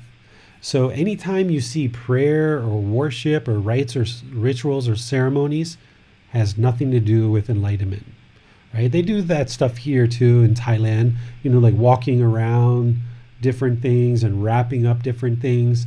Now, it can promote if you're walking around peacefully, you can be walking around doing walking meditation, or you can be building concentration. All of these things that are part of the path, you can certainly bring that into it, but there's no benefit in terms of your attainment of enlightenment that you're going to get through a prayer. Because who and what are you asking for? And who's going to grant that? Because remember, the problem is your consciousness, your mind. Your mind has craving, anger, and ignorance, or unknowing of true reality. There's a self, and there's an ego, you're not going to pray that away, right? That's got to be eliminated in order to attain enlightenment. You can't pray that away. You can't worship that away. You can't use rites and rituals to get rid of that stuff. The only thing that works is training the mind through practicing the teachings. And you have to learn them and then practice them. So anytime you see rites, rituals, ceremonies, worship, prayer, none of this has anything to do with Gautama Buddha's teachings. We have a follow up from Judith on Zoom. She asks Is the Wai Khru a Buddhist ceremony then? When we honor Jivaka, the Buddha's doctor? Right. So, Wai Khru comes out of the Thai practices of their animism, right? It's not part of Gautama Buddha's teachings, right? And I used to do Wai Khrus a lot with my students in the Thai massage tradition. But this is not part of Gautama Buddha's teachings because it's a rite, it's a ritual, it's a ceremony, it's a worship, right? So there's nothing that's part of that that is directly from Gautama Buddha's teachings but what happened when the teaching spread from Sri Lanka into Thailand is people didn't just wipe away everything out of the Thais practices and replace it with this pure Buddhism, right? Buddhism probably came to Thailand about a thousand to twelve hundred years ago, the best that we can see through talking with various scholars and researchers. Now, it could have happened at different times, but who knows? But let's just say it came to Thailand about a thousand to twelve hundred years ago. Well, that was about thirteen hundred years after the Buddha died. So whatever the Thai people got in this transmission of Buddhism, sure they had the pure teachings in there, but it was also wrapped in some other stuff. It wasn't just pure Buddhism that came to Thailand a thousand, twelve hundred years ago, because it had already been affected by 1300 years of impermanence. So this Buddhism comes into Thailand a thousand to twelve hundred years ago, already having been affected by impermanence, and the Thai people themselves were already practicing animism and all kinds of other teachings. They took these teachings and integrated them in to what they were already practicing, right? They didn't make an announcement that, hey, entire world of Thailand, we just got the pure teachings of the Buddha, and starting on Monday, we're going to go live with with Theravada Buddhism 2.0, right? That's not how it worked. What happened is as these teachings came in and people kind of spread and gradually started sharing these teachings amongst Thai people and Thai culture, they blended them into their current practices. So things like Wai Khru with the doctor of the Buddha and animistic practices of spirit houses, things like this, Hinduism, right? there's Thais that will respect Ganesh and other Brahmin practices. All of this stuff just got integrated in. And there's certain pockets of people in Thailand that know the pure teachings of the Buddha and practice those. And we know that that's what the pure teachings are. But there's plenty of people who don't. And the Wai Khru, while they'll attach it to Buddhism and say it's part of Buddhism, that just kind of gives it more credibility and more authenticity but in reality, it's really not part of what the Buddha taught. One of the ways to make anything in Thailand more authentic with more credibility is somehow connected to Buddhism. If you can do that, then you can convince a large part of the population that these are teachings of the Buddha if you can somehow connect it to Buddhism. So the crew is not part of what the Buddha actually taught, but does that say that the crew isn't helpful or isn't effective, right? So the Wai Khru is kind of like a ceremony where you come together, you do chants and ceremony in order to kind of honor and respect the doctor of the Buddha.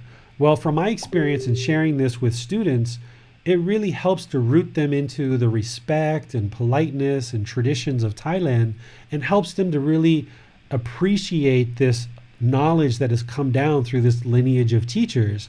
And then when they actually practice Thai massage, there's this deeper connection to the past and it kind of like feels good that you have this connection to the past. So the mind of the person can certainly feel this connection to the past, which may help them in their massage session, for example. But in terms of eliminating craving, anger, and ignorance, or unknowing a true reality, the self and the ego, the Wai Khru by itself isn't doing that. No rites, rituals, ceremonies, or worship are actually going to change the condition of the mind. It's through other teachings and practices that we train the mind to improve the condition of the mind, not through rites, rituals, and ceremonies. We have a question from Amina. Because there are misunderstandings about the teachings and rituals, how should we go about visiting Buddhist temples, especially those outside Thailand? There are a couple of temples here in Italy, and I imagine students living in other countries may have opportunities to visit temples as well. I'm wondering if after COVID, it would be a helpful idea to visit or not, and how can we understand if their practices align with what we are learning together with you? I think it's always helpful to visit temples. You're going to connect with other people who are on the path. You're going to be part of a community of people who are on the path. But what you're going to recognize is each temple you go to is very different because of impermanence. And each temple community and what they're practicing is going to be very different out of all the places that I've ever been, and I've probably been over 200 temples based in Thailand and America. I've never been to any temples in any other countries, but just temples in America and Thailand, well over 200.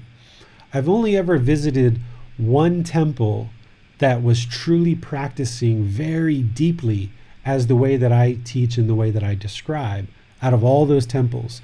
So when you go into a temple environment, you're going to see some of these things and you're going to experience some of these things. But if you know that they don't connect to the Buddhist teachings and they don't lead to the path to enlightenment, then you can just choose to not participate or you can just participate knowing that they don't lead to enlightenment. Up to you. And that's one of the reasons why I share these things because if you've been following along and learning with me, and you know that I've taught many times that rites, rituals, ceremonies, worship, don't lead to enlightenment, but the first temple you go to, they're doing rites, rituals, ceremonies, and worship. You're going to be like, hold on a second, what did David teach? So that's why here at the end of the book, after you've learned the Buddhist teachings all the way through this six month program and throughout this book, we get to the very end here, and I'm kind of like, okay, what you just essentially learned are the Buddhist teachings, but now let me show you some things that you're going to see in today that really aren't the Buddhist teachings. And that's why I put this in there. So you can go to visit temples and you're going to see some of these things. And that's exactly why I'm sharing it so that you'll be able to identify it as not the Buddhist teachings. And then what you choose to do from there is up to you. I certainly suggest that you don't judge people, you don't have arrogance, you don't have ego, but you just see it for what it is. You know, I still go to plenty of events here in Thailand where there's various things going on that aren't part of the Buddhist teachings. And that's part of training the mind to be satisfied with what is, peaceful, calm, serene, and content with joy, no matter what you're experiencing. So, a big event that I went to about six months ago, at the beginning of the event, they had an enormous ceremony that has all kinds of animistic practices and Hindu practices, some Wai Khru stuff, all kinds of mixed bag of stuff. And that went on for like two or three hours. And the people who, you know, aren't into that stuff, they just they didn't go to that part of the temple because the temple is really big. They were doing it in one particular area and people just didn't go to that area. And the people who were interested in that, they went to that and did it. I actually went over there and watched them for a while and just to observe what they were doing and then I and then I left. So part of this enlightened path is being able to be peaceful, calm, serene, and content with joy, no matter what happens, what exists.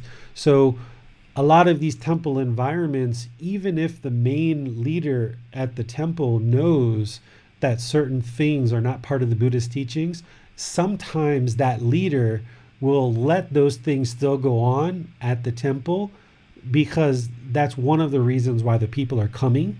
And once they arrive, for that particular ceremony that he knows isn't part of the Buddhist teachings, they just happen to wander in and learn some of the teachings of the Buddha.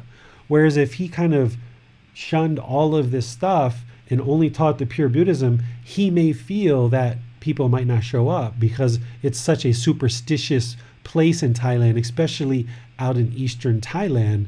If he didn't allow those things at the temple, people may not have even shown up. So he kind of gets the chance to maybe teach them a little bit of the Dhamma gradually because they're showing up for these other ceremonies. So that may be the approach that those particular monks are taking in those particular temples. Where there's other places that I've been, this one particular temple in Bangkok, where that leader, he doesn't allow anything that doesn't have to do with the Buddha to happen at his temple.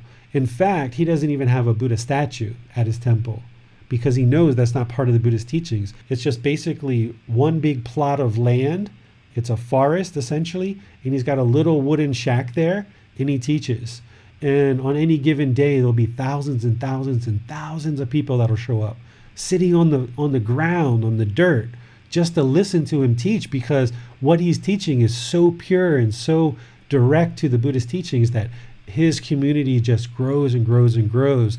The last time I went there, and I don't really understand what they're teaching because they're teaching in Thai, and uh, so I don't understand what they're teaching, but I observe what's going on. The last time I went there, I mean, 4 a.m. in the morning. We got there 4 a.m. in the morning. There was something like 20, 30, 50,000 people there at 4 a.m. in the morning, right? So you know something good must be going on at this temple if he got that many people there at 4 a.m. in the morning right? So what I've observed is the places that are teaching the real pure Buddhist teachings, they grow quickly and there's lots of people that get lots and lots of benefit and that's the kamma, right? That's the result of these good wholesome teachings that goes out. You'll see that community will grow and grow and grow exponentially. We have a question from Roxanne. Is the string different from prayer beads? Um, they are different, but it's a similar concept, right? Like prayer beads, there's nothing special or unique about them. They're just little pieces of wood or marble or whatever they made them out of with a string in them. These external objects, these external things, they don't produce enlightenment. All you need for enlightenment is the body, the mind, and the breath. That's all you need. The teachings, a teacher and you actually practicing the teachings, right? These external things, strings on the wrist or these prayer beads or whatever, it's not part of what produces enlightenment. Otherwise, everybody would have to have these beads. And what's so special about these beads? What are they really doing? Right? And there's reasons why people use these beads, but they're not required in order to attain enlightenment. This is an external thing. Enlightenment is all internal, it's all in the mind, it's all training the mind. There's nothing external that's going to create enlightenment. We have a question from Padakanti. Sir, some people say that the Buddha became enlightened through vipassana meditation. I also hear that mere intellectual understanding is not enough, and we should experience it in our very self. Please clarify. You're correct about intellectual understanding of the teachings are not going to lead to enlightenment. This is what I say we need to first intellectually understand the teachings, then we need to practice them so that you can see the truth and gain wisdom. I also talk about this as soaking the teachings into the mind, right, through practicing the teachings. But there needs to be an intellectual understanding at the beginning and as you're learning the teachings so that then you can apply them in practice and see the results of the teachings themselves. That's how you soak the teachings into the mind by gaining this wisdom, independently observing the truth for yourself. You will then gain wisdom and actually see that the teachings are working. So, that part for sure. Vipassana meditation, I've never learned Vipassana meditation. I've never gone to one of their retreats.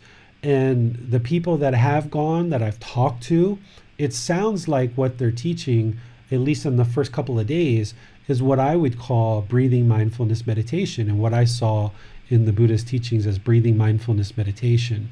There's plenty of people in the world that are practicing Vipassana meditation. Uh, so if it's beneficial for you and it's working, great. But what I teach you is what I know works. And I confirm it in four ways. First, I have to see it in the Buddhist teachings. I have to see it in the Pali Canon. And if I see it there, then I say, okay, this might be true. I don't even believe the Pali Canon. I say, okay, it's in the Pali Canon, it might be true. Because remember, we're 2,500 years after the Buddha's death. I don't necessarily know that this particular book that I'm reading, I don't know where these particular writings came from and how many different translators it took to get to me. So I don't even believe these books. But I have to see it in there first.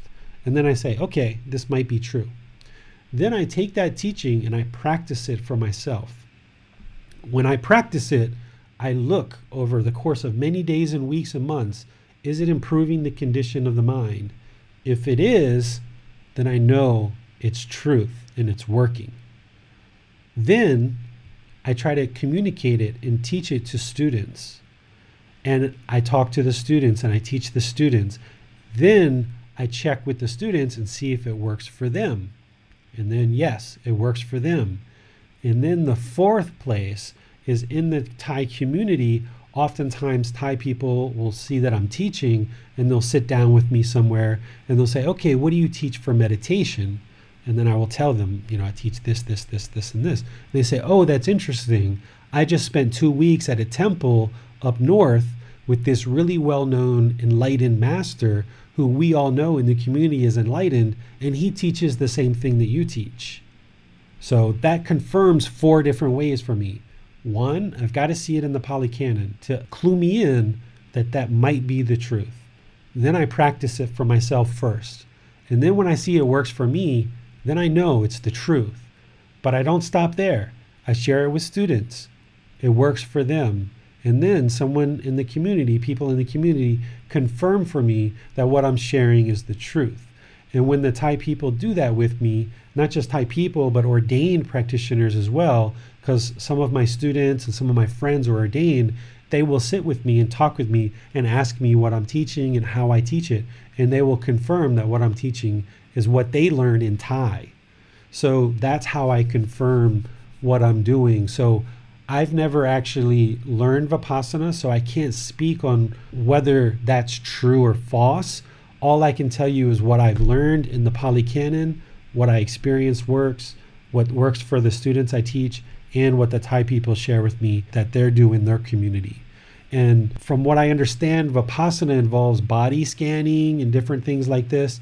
I haven't been exposed to that in the Pali Canon, so therefore I've never actually practiced it for myself, and I've never shared it with students, and I've never talked with a Thai person who's actually done it either. And at this point in my practice, I don't have a need for that practice, but if it's working for somebody and they feel that it's improving the condition of their mind, then that's great and more power to them. But I, there's nothing that I've seen that the Buddha said that he practiced Vipassana meditation. I haven't even seen the word Vipassana in the Pali Canon itself. I have never seen where it exists. And I talked with a translator who does translations of Pali text, and I asked him to send me from the Pali Canon where Vipassana meditation is taught. And he sent me one little tiny blurb, but it wasn't Vipassana meditation. It, it didn't even have the word Vipassana in it. But if it works for people and they find it helpful, then I'm pleased for them and pleased for their success. We have a question from Marcia. What is your view on practicing noble silence for periods of time or on retreat, please, David? I think noble silence can be beneficial in certain situations. If someone's used to talking a lot and they just talk and talk and talk and talk, frivolous speech without having awareness of mind, noble silence for a period of time can be helpful for them to go inside of their mind and really observe and reflect on what's in the mind. But then what I think they need to get to is right speech because you can't stay quiet in order to get to enlightenment.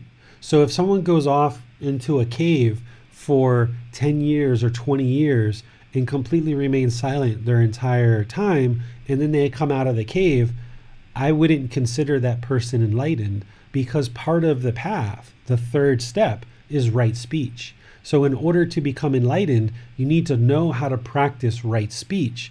Right speech involves the five factors of well spoken speech, which is speaking at the right time, what you say is true, what you speak is spoken gently, it's beneficial, it's spoken with a mind of loving kindness, and it's blameless. So you're not blaming other people.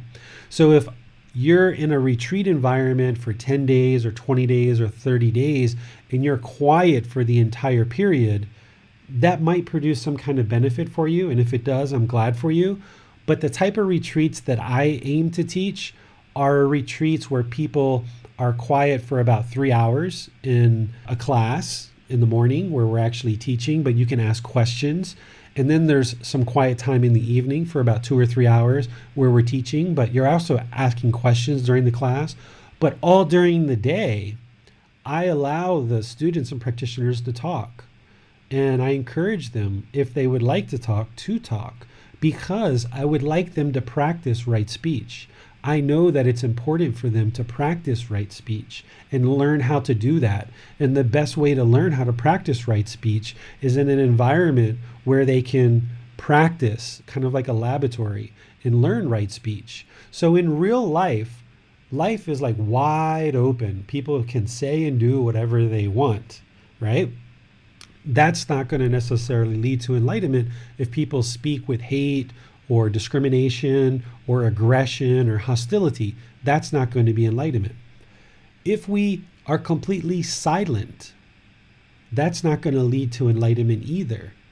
So, what I do is I teach people to come to the middle, which is practice right speech.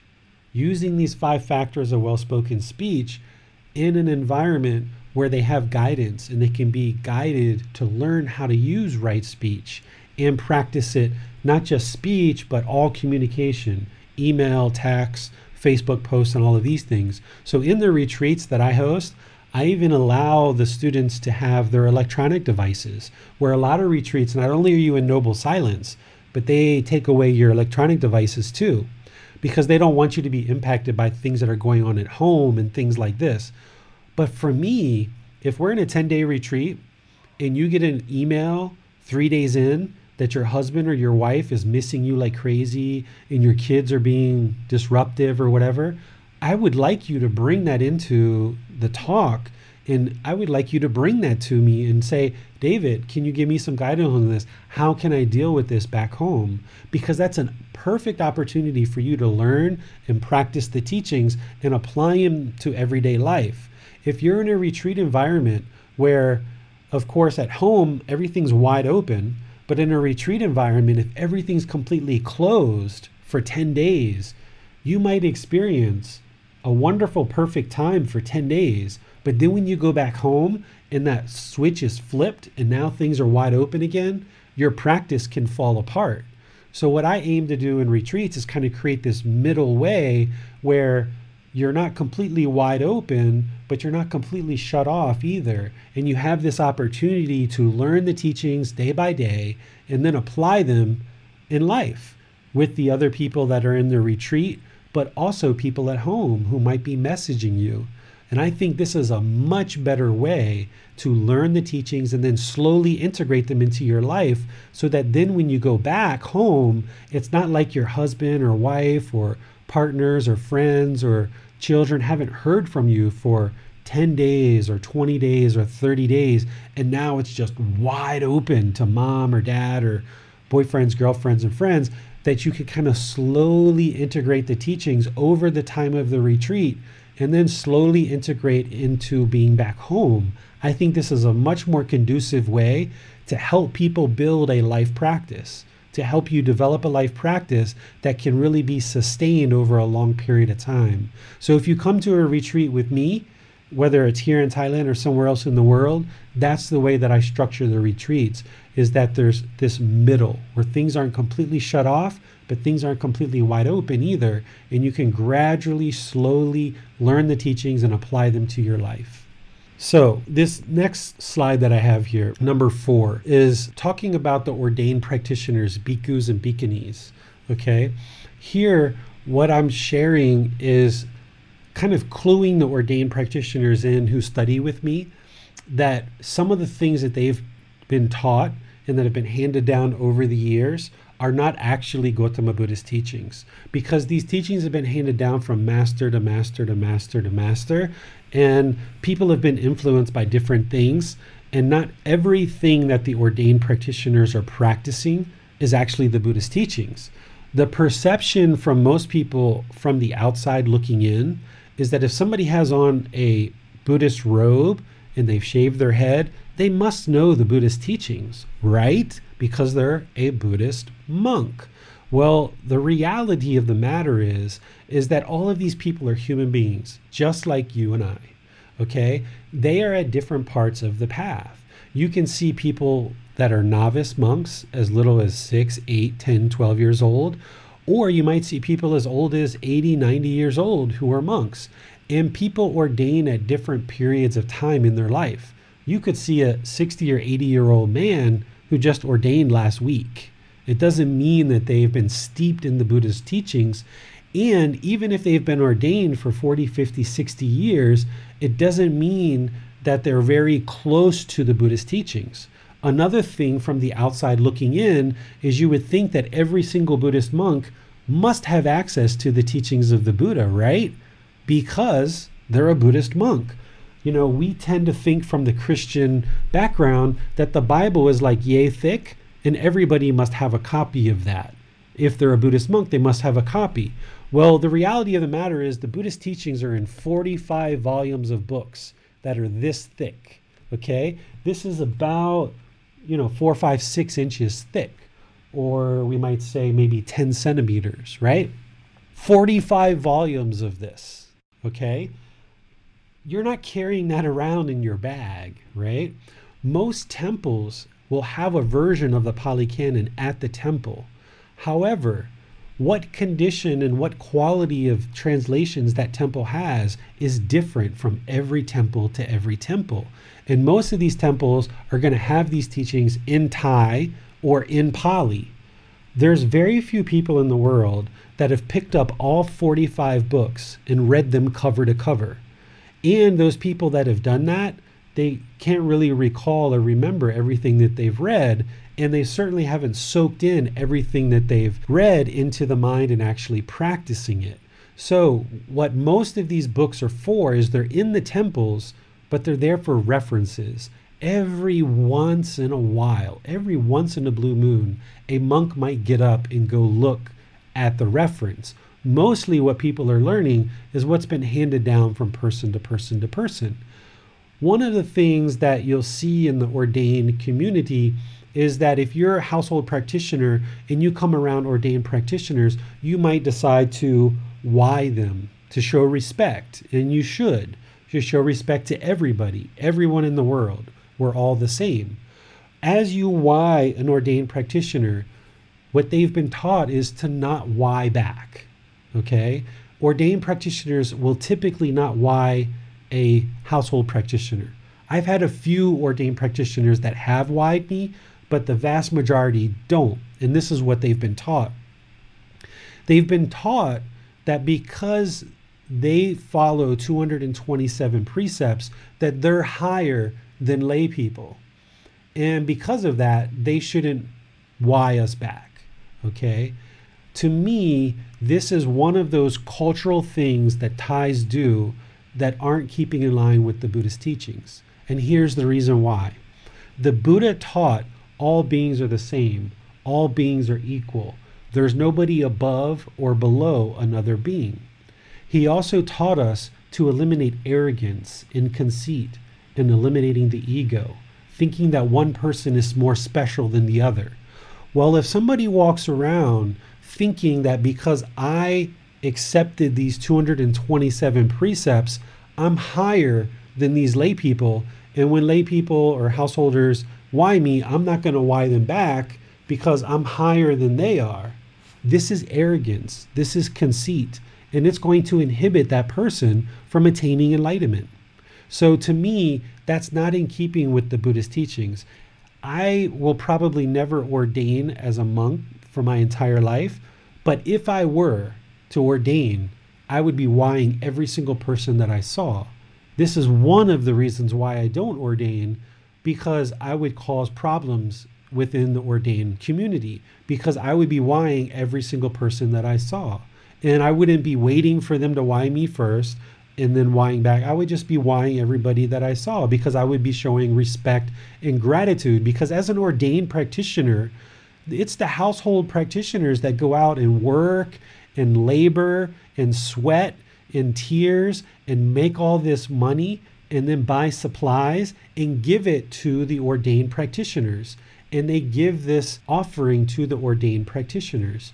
If I was an ordained practitioner, I would have enormous amounts of gratitude for that. Enormous amounts. And I would wai them back. In fact, the people who make donations to me, I make a very concerted effort to show my appreciation and gratitude to every single person who makes a donation to me because I know whether it's $5 or $10 or $100 or $300, that person put in a lot of time, effort, and energy in order to acquire that money.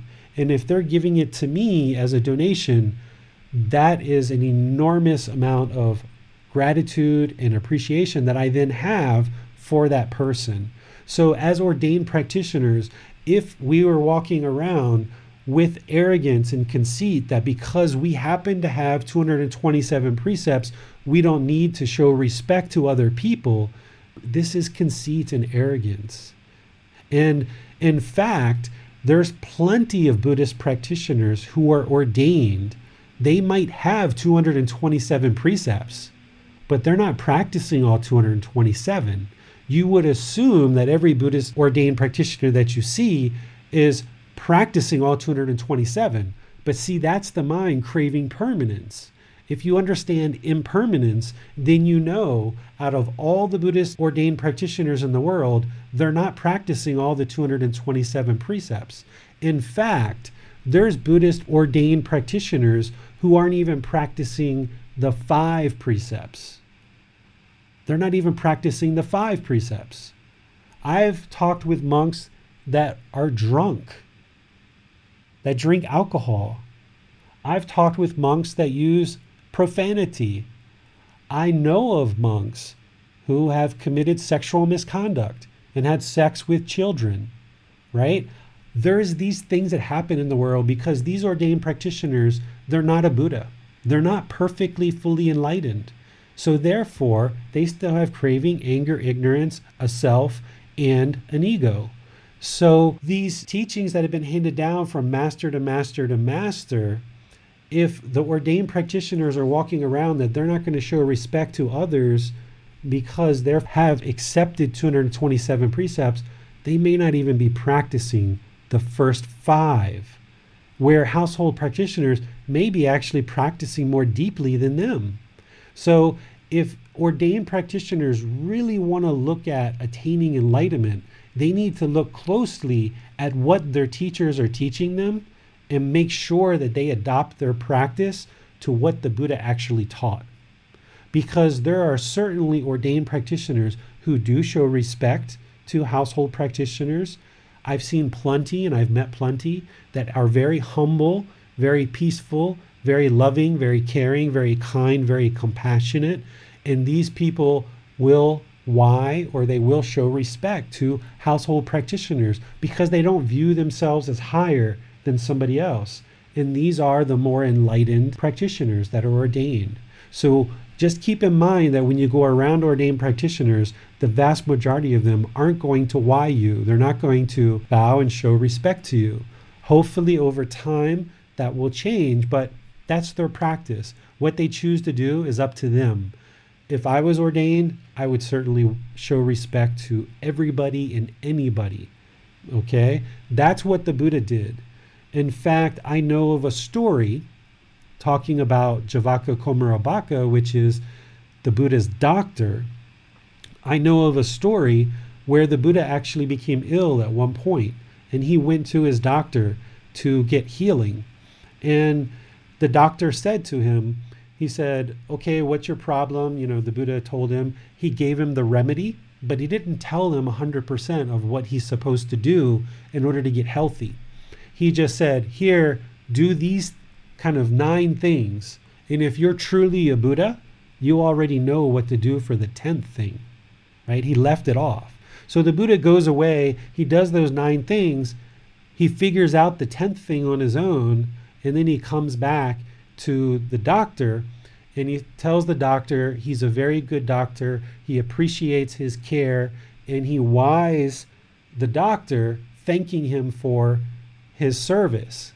And the doctor says, Well, what did you do for that 10th thing? And then the Buddha told him, What did he do?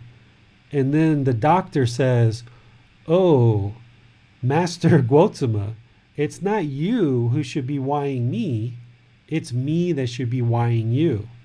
So he knew, the doctor knew at that moment that the Buddha is a true Buddha because he figured out what that 10th thing was by himself. But you can see from this story that the Buddha actually waied his doctor first, right? A perfectly enlightened Buddha isn't walking around with arrogance thinking, I'm so enlightened. I'm fully, perfectly enlightened. I'm so enlightened. I'm not going to wai anyone all those lower people that are low below me, those are the ones that have to wai me. I'm fully and perfectly enlightened. I don't have to show respect to them.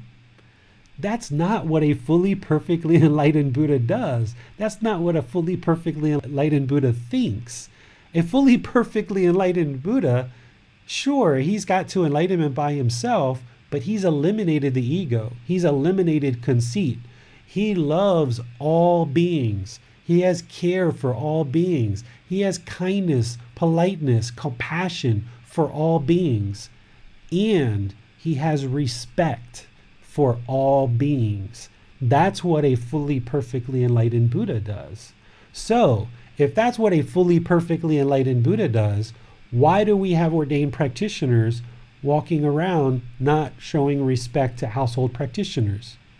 because they still have ego, because they still have arrogance, because they're not yet fully enlightened, right? So, ordained practitioners really need to look at what they've been taught throughout their life and throughout their lineage and understand that a fully perfectly enlightened Buddha doesn't walk around with conceit thinking that I'm following more precepts, therefore I'm not going to show respect to everybody else. This isn't a teaching of the Buddha that has been shared with ordained practitioners. And because ordained practitioners are practicing this way, it's inhibiting them from attaining enlightenment. It's inhibiting them because they still have conceit, they still have arrogance. And this is why we don't see an enormous population of ordained practitioners who are enlightened. There's very few in the world, very, very few ordained practitioners in the world who are enlightened and this is one of the main reasons why, is because they've been taught conceit and arrogance as part of their teachings. What Gautama Buddha taught is to eliminate conceit and arrogance. And that's what the ordained practitioners need to do. This fifth one, chanting and mantras. It's important to understand that chanting has been handed down from generation to generation in order to remember the teachings. That was the primary method of remembering the teachings from one generation to the next is through chanting and developing mindfulness or awareness of mind, developing concentration, developing memory, and that's why people chant is to hand down the teachings throughout generations. What has happened in modern day society, and this goes to some of the questions that people asked, what happens in modern day society is people start thinking that these chants and these mantras have special powers, superstitious powers. It's not true.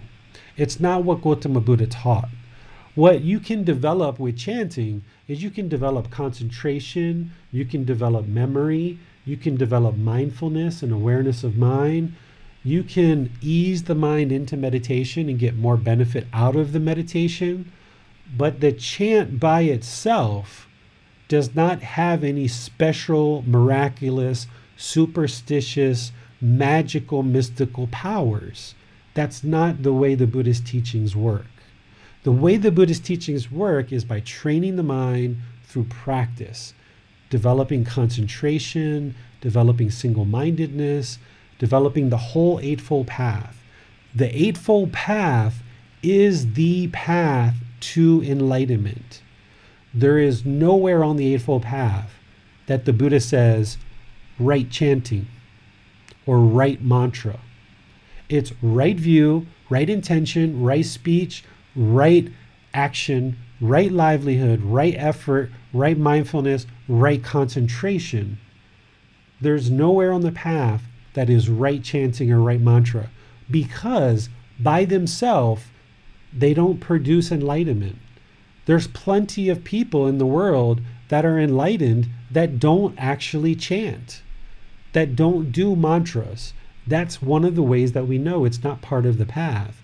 As most of you guys know, I do chanting and I teach chanting because I found it to be beneficial in terms of developing concentration, developing awareness of mind, developing memorization, developing awareness of breath, and then easing the mind into meditation, getting more benefit out of the meditation, and then easing the mind out of the meditation. But I do this chanting as a way to get more benefit out of the meditation. But by themselves, they don't lead to enlightenment. In fact, when I meditate, I chant probably 99.9% of the time, but there's certainly times where I don't chant, right? So it's important that if somebody is teaching you chanting, that you understand there's no mystical, magical, superstitious powers associated with the chant by itself. That's not Gautama Buddha's teachings. That's a misunderstanding of his teachings that some people have chosen to take on, but it's not truth. If it is truth, that those things do lead to enlightenment, they do have mystical and special powers, then you should be able to do those chants and instantly become enlightened. And if it was true, you would see in this Pali Canon where the Buddha says, make sure you chant every day these words, because these words, if you chant them every day, will lead to your enlightenment. He never says that. He never says it. So he never says it in the Pali Canon.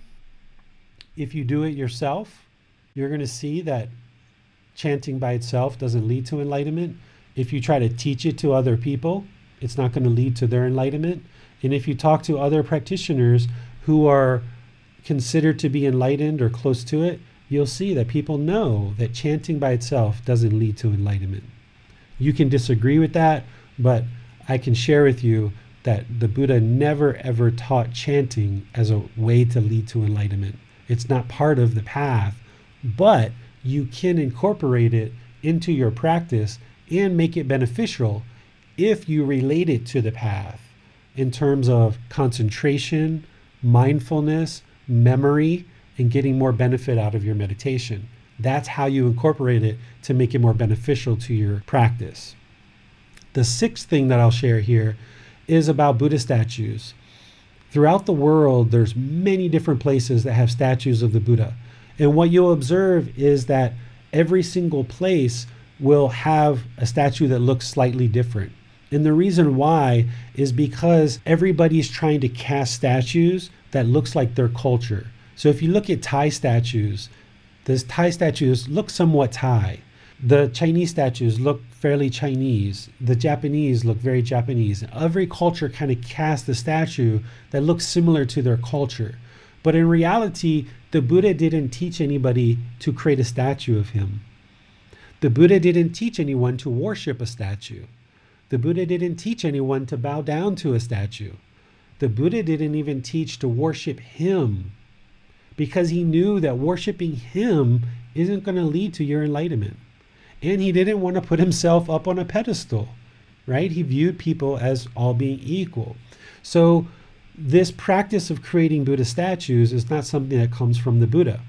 Does that mean you can't have a Buddha statue? It's up to you if you would like to have a statue of the Buddha. At one time in my life, I had many, many, many, many statues. And I realized that that's not what leads to enlightenment. So I let them all go, right?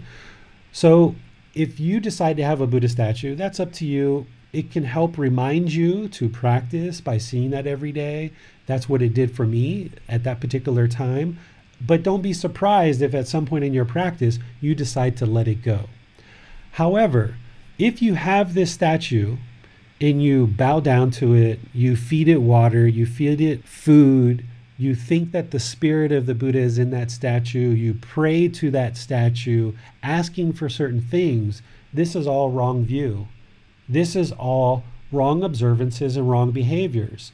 And this is going to inhibit you from enlightenment. So if you're constantly bowing to statues, feeding statues, worshiping statues, thinking that there's a spirit in those statues, then that's going to inhibit your enlightenment because you can't even get to the first stage of enlightenment practicing and believing that way.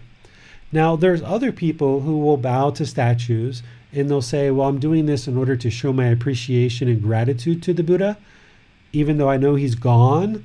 And I'm doing this in order to eliminate my ego. I'm doing this to eliminate my arrogance. And this is my way to humble myself. Okay, that's part of the path, right? So if somebody wants to use bowing to the statues in that way to eliminate arrogance and ego, wonderful, great.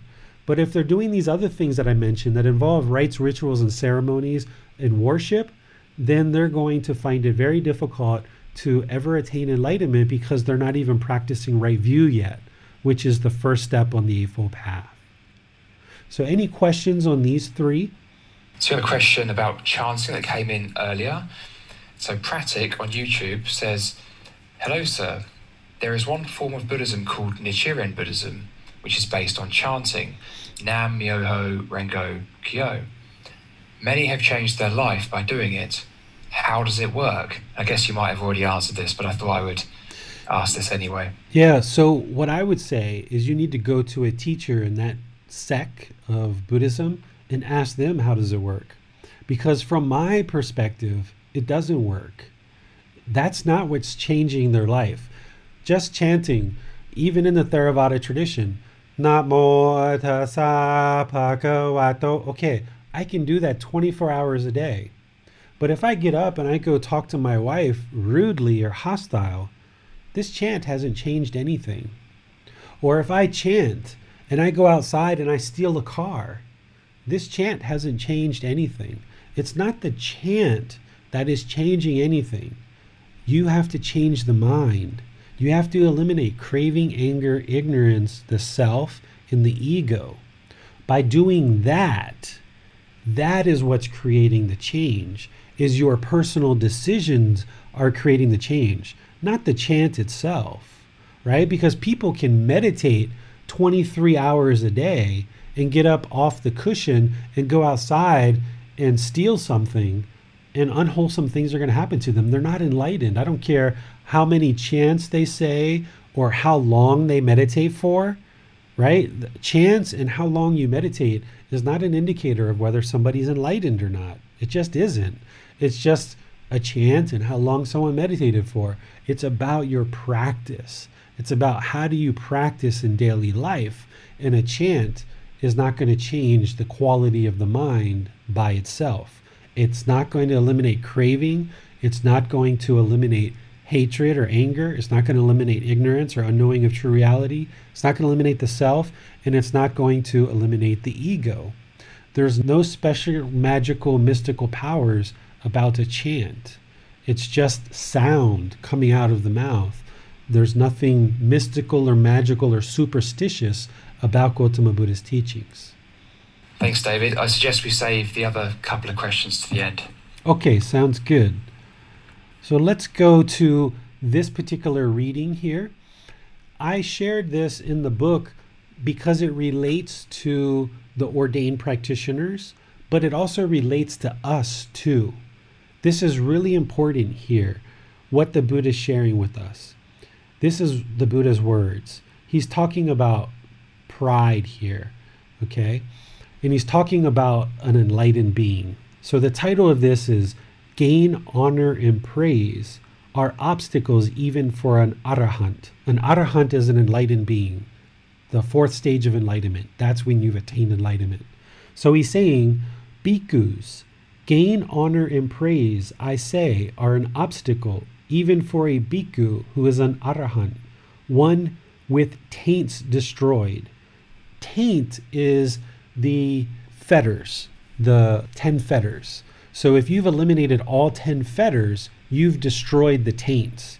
And essentially, you are an arahant, you are enlightened when you destroy all the taints.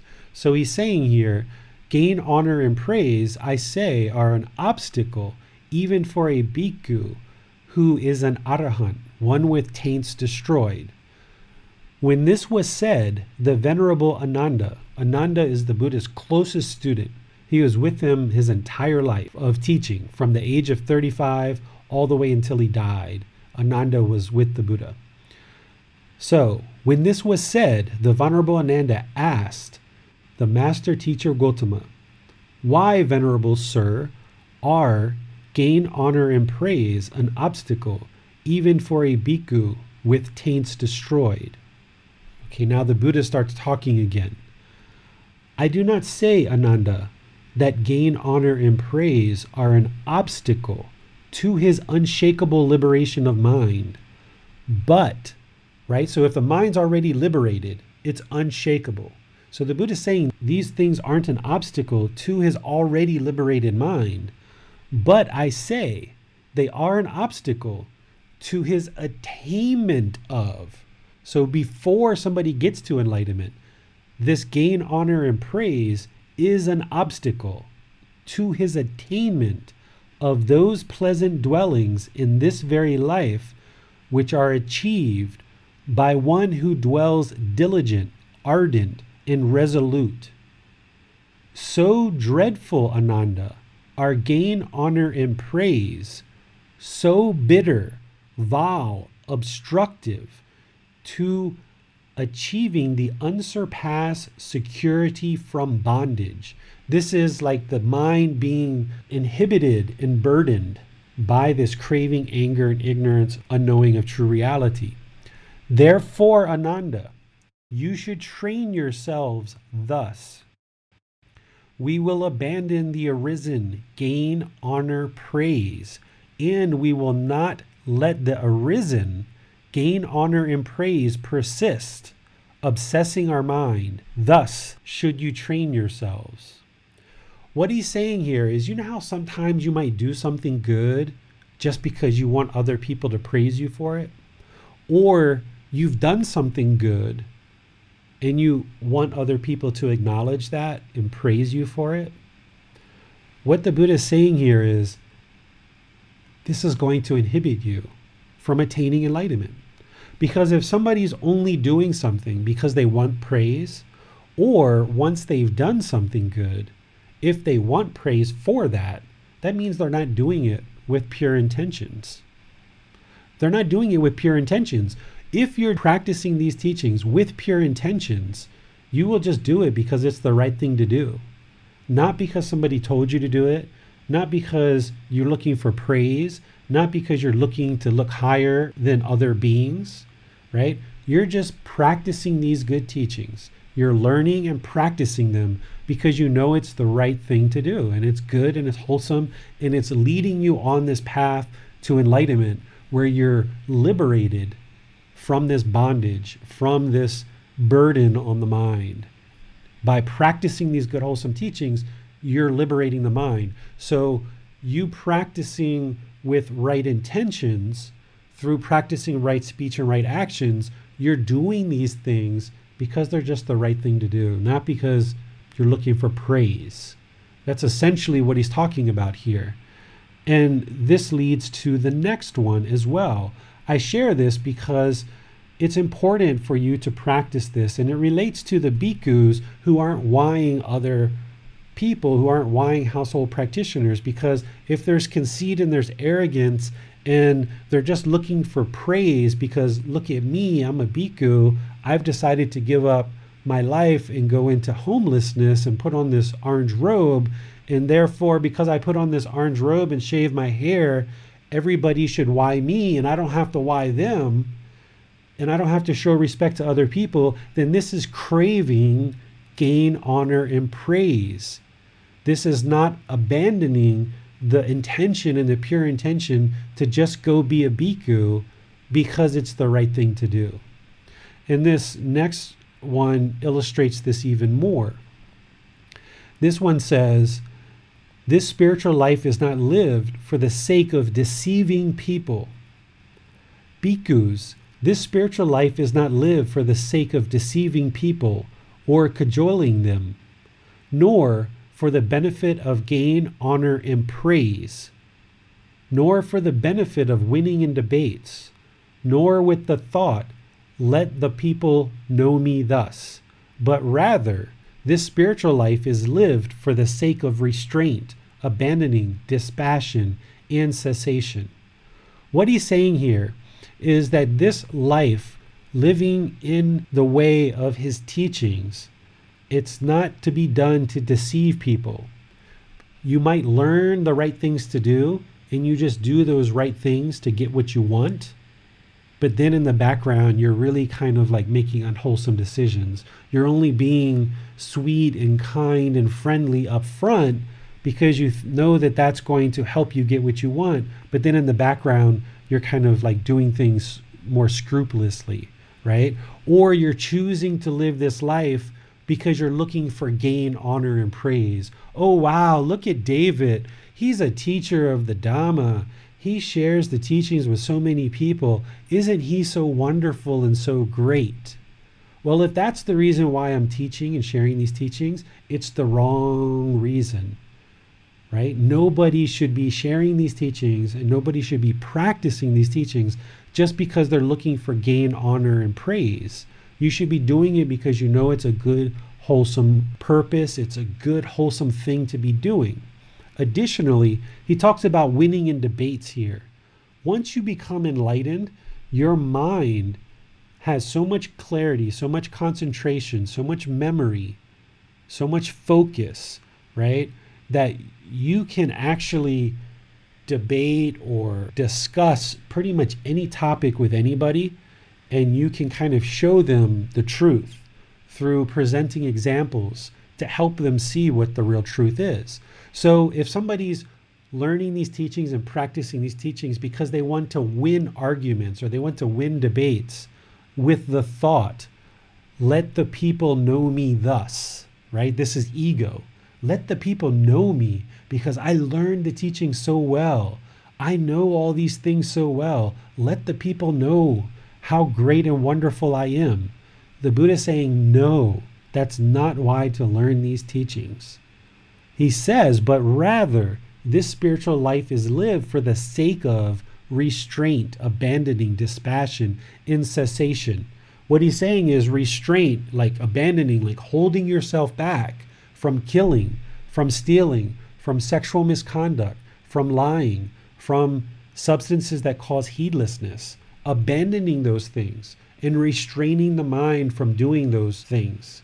And when he talks about cessation, He's saying this spiritual life is lived for the sake of cessation. Cessation is elimination of discontentedness, elimination of the suffering that is caused by discontentedness.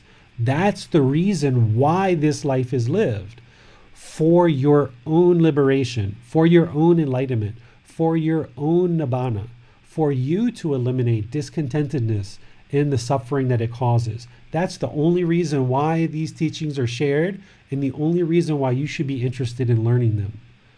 Not because you're interested in praise, honor, and gain, right? Not because you want to win arguments, let the people know me thus. Look how much I know about the Buddhist teachings. That's not why we're learning and practicing these teachings.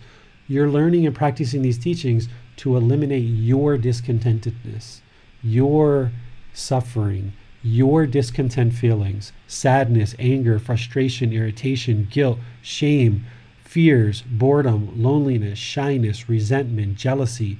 You're learning these teachings for you and only you. And you're doing these things for your own benefit, which you know is going to then benefit those close to you and all of humanity. But you're doing them because they're good, wholesome teachings and it's going to help you in your life, not because you're trying to look good for other people. Okay? That's why the bhikkhus need to learn to be humble and peaceful and show respect to all of these household practitioners that are supporting them in their life to be a bhikkhu or a bhikkhuni.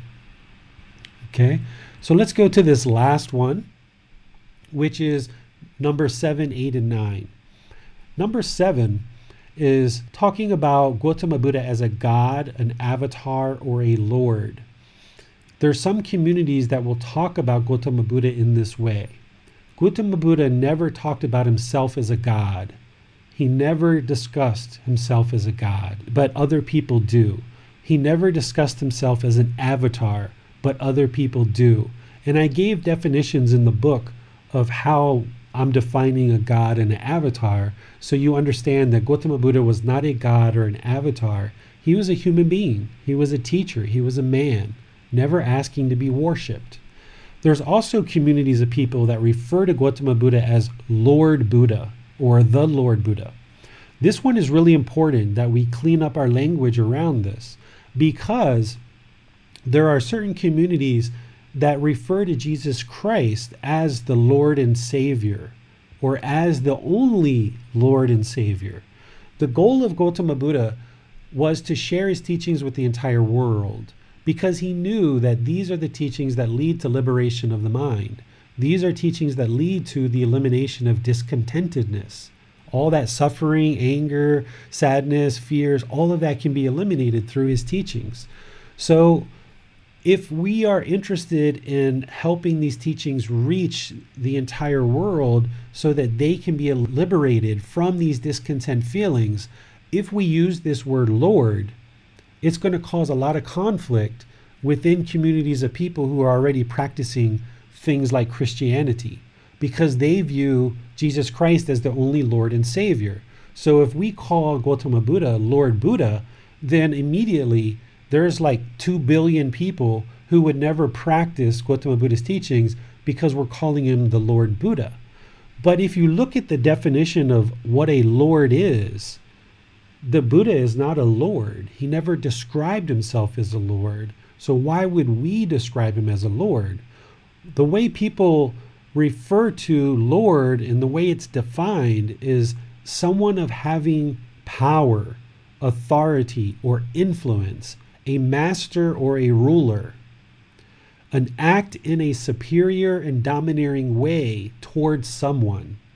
Now, if you ever see a description that is more opposite of the Buddha, this title Lord is completely opposite of what Gautama Buddha did. Gautama Buddha was a prince, destined to be a king. He stepped down to be a homeless beggar on the street begging for food, essentially, accepting whatever was given to him, eating whatever was given to him, essentially a homeless person, right? He taught to be humble, caring, loving, kind. All people are equal.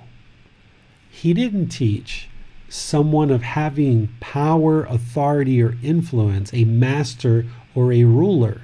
He didn't teach to be superior and domineering towards someone. He didn't teach that. So he didn't use the word Lord. The way that we use the word Lord in our current language doesn't reflect the way that he taught. So why would we use the word Lord to refer to the Buddha? And my conclusion is we shouldn't. We shouldn't call him a God, an avatar, or a Lord we should refer to him as a teacher or a master teacher, basically, a really high teacher, because during his lifetime, he referred to himself as ascetic Gautama or Tathagata, right? Basically, monk Gautama. He never even, if ever, referred to himself as a Buddha, right? It wasn't until later, after he died, that people started calling him a Buddha. He didn't walk around like, I'm the Buddha. Look at me. I'm so high and mighty. You low people are below me. You know, I'm so high and mighty. He didn't walk around that way. He was very humble, very gentle, very loving, very kind, very down to earth, peaceful, right?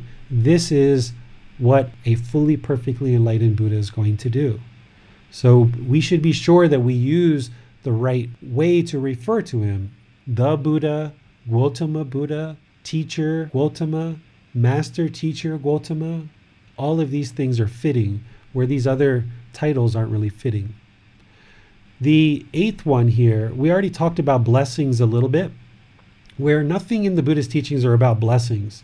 What a blessing is defined as in today's language is God's favor and protection, a prayer asking for God's favor and protection.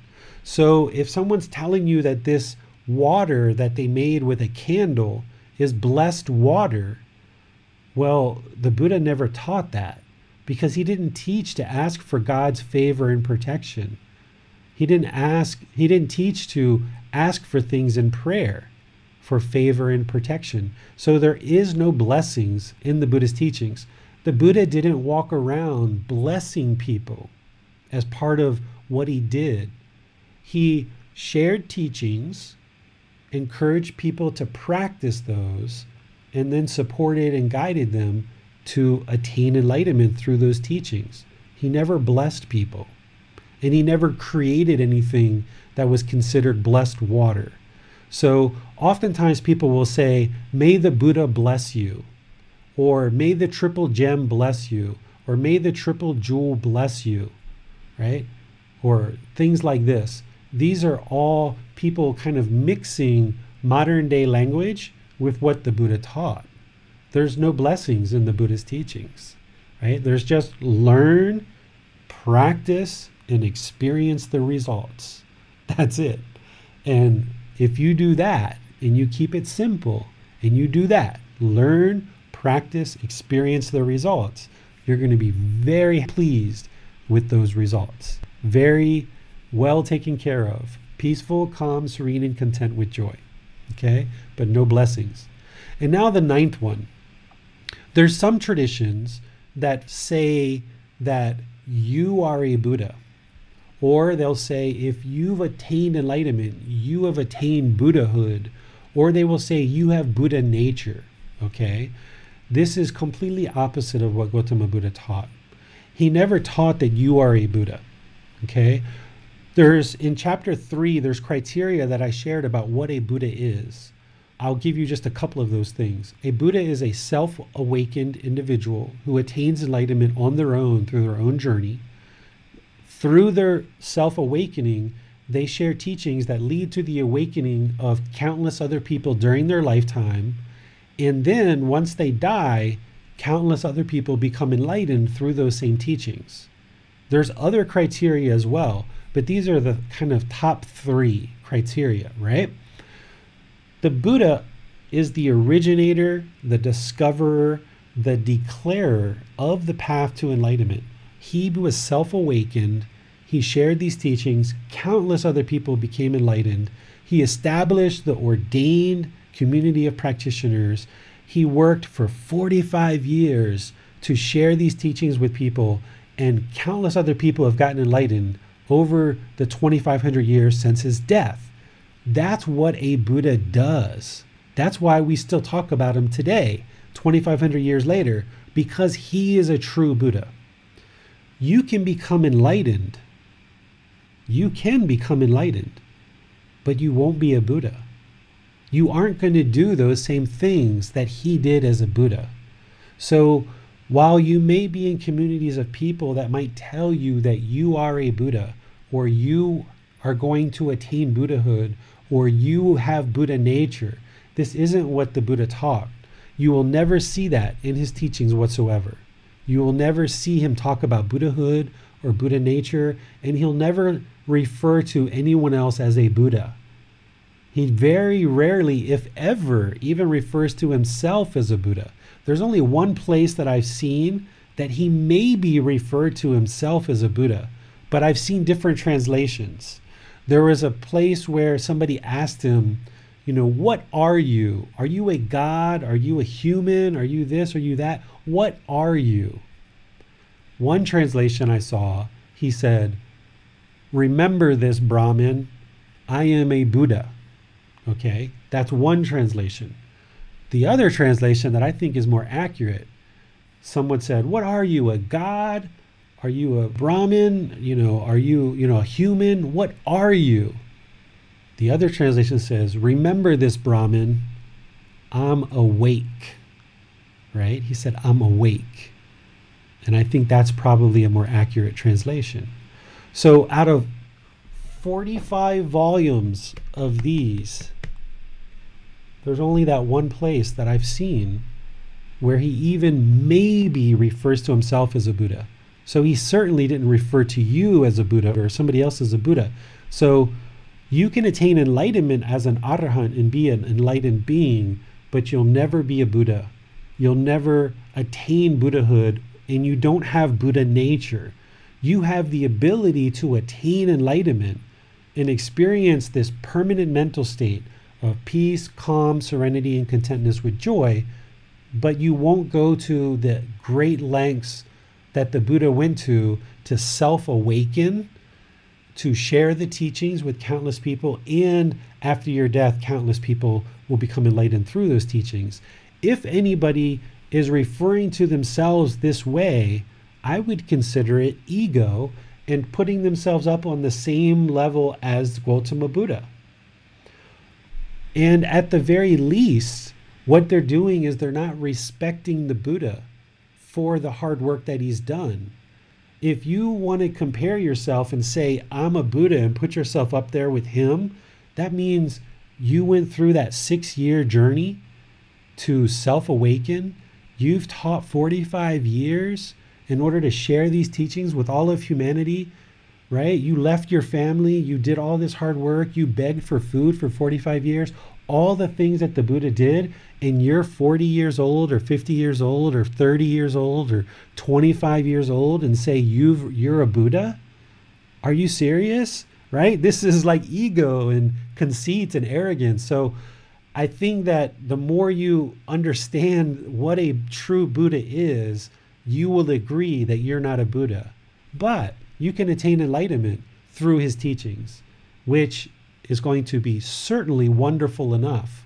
You don't need to be a Buddha because we already have a Buddha. You don't need to be a Buddha. Okay? All right, so any questions on any of this? And any of the remaining questions, Max, out there, I, am willing to answer. We have a question from Pratik. He says, Gautama Buddha also said that he was not the first Buddha. Gautama Buddha talks about the future Buddha, which is Maitreya Buddha, in his later life. When will Maitreya Buddha come to Earth? um, let's take the first part of that question. There are people who say the Buddha talked about Buddhas prior to him. Okay, there's people that talk about that. But what I see in the teachings is the Buddha says that he's the originator, the discoverer, and the declarer of the path to enlightenment he says that this path that he's teaching is a path that was undeclared before him, that it was undiscovered before him, that he is the originator of the path. So, because of that, I'm going to say that there weren't any Buddhas before him, even though this conflicts with what some people say.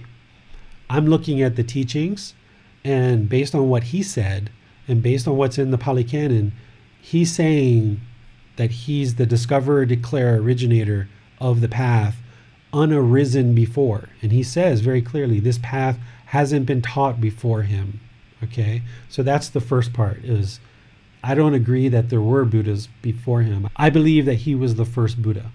Okay, I have no way of proving that other than his own words in the Pali Canon, which I think are probably strong enough. But honestly, it doesn't really matter.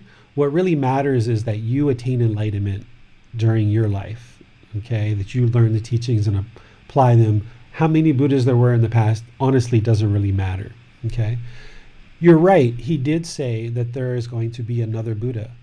And he said that was going to occur 2,500 years after his death.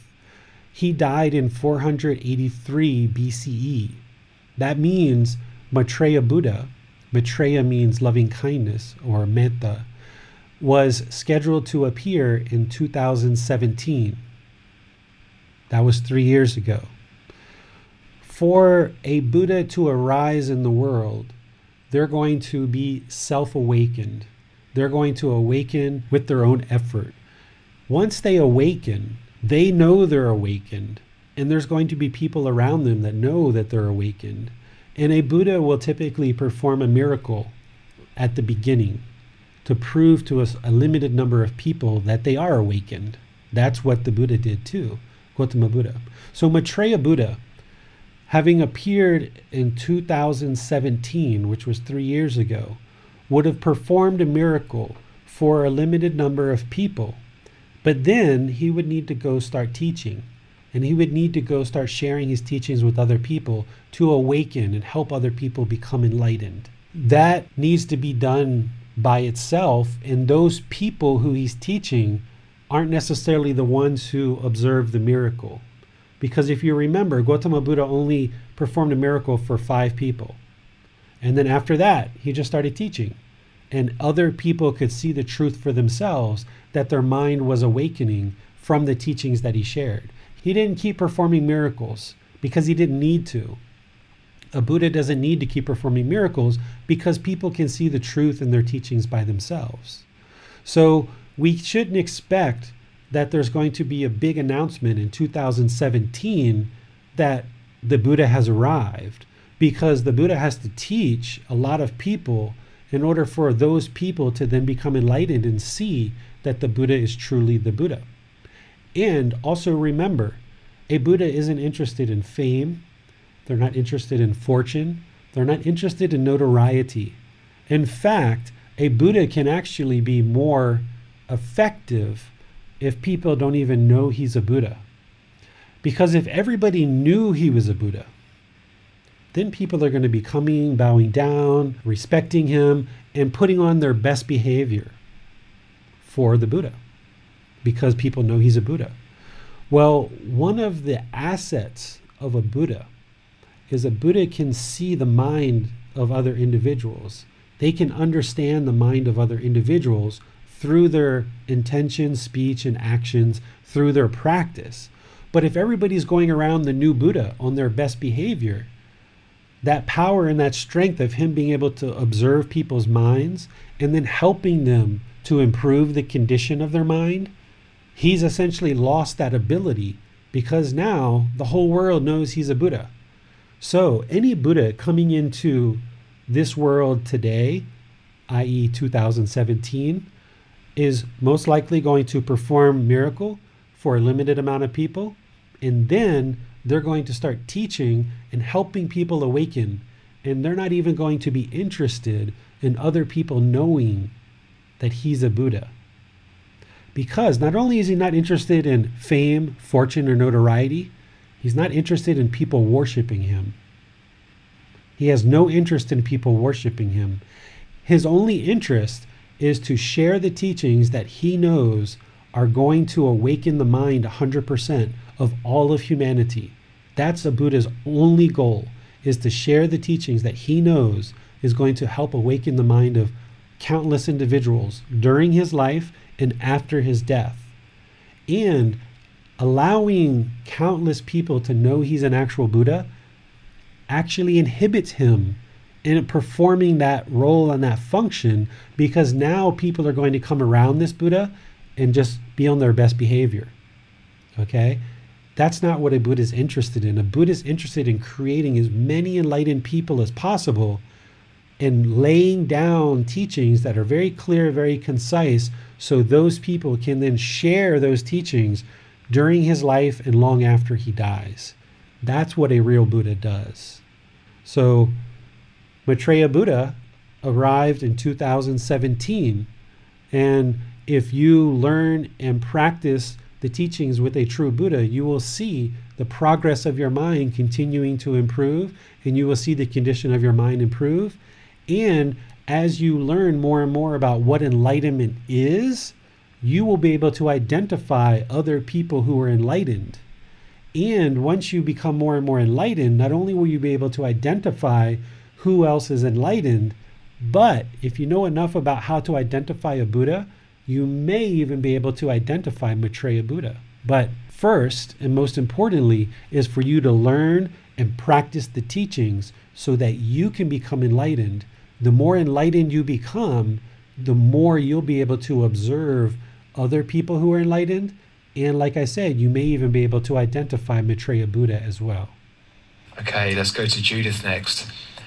How come we talk about traditional Thai medicine as a branch of Buddhist medicine, and then some practices are magic incantation, toxin, spirit medicine, massage with fire for exorcism, and so on? How should we see these practices? Is the focus on healing in order to be able to cultivate a spiritual path? You may know, Judith, that I used to be in the Thai massage, Thai medicine community, and I did a lot of work in that community. I published some books, used to have a school, had lots of lots and lots of students. And what I observed is the work in that field mainly addresses the physical problems in the body. And as you say, there's some aspects of these teachings, of these healing traditions that go into kind of the spirit world and other things as well. But what I noticed in working in that field is it's really about the body, the energy or loam, the mind as well. But predominantly, you're working on that energetic and physical level. And although through the practice of healing arts, you can heal the physical body as a Thai massage practitioner or as a Yam Kang practitioner or a Tok Sen practitioner. There's things you can do to the physical body and the energetic body to heal that. If the person hasn't healed the mind, then all of those things come back. So that's one of the reasons why I transitioned out of the Thai healing arts community into what I'm doing now is because all the ailments of what was going on in the physical energetic body kept coming back because clients weren't addressing the mental the mind. So those type of healing arts have a real important purpose and they do help people but it's an entire approach. The body needs to be addressed physically it needs to be addressed energetically but it also needs to be addressed mentally in in the mind as well the Buddhist teachings, to me, are the ultimate solution. Because if you heal the mind, if each individual practitioner learns and practices teachings to heal the mind, eliminate craving, anger, and ignorance, the self, and this ego, to attain enlightenment, you will be able to take care of all the others as well. But all of this superstition and spirit magic and incarnation and all of this stuff, it's not part of what is going to ultimately heal the mind, the energetic self, and the physical body. Even though that's been kind of integrated and taught into these traditional disciplines, it's not part of what's going to heal the mind. In fact, all that superstition is only going to degrade the mind and promote more and more wrong view. So, if you really want to become a very best healing arts practitioner, you would learn and practice the teachings to attain enlightenment.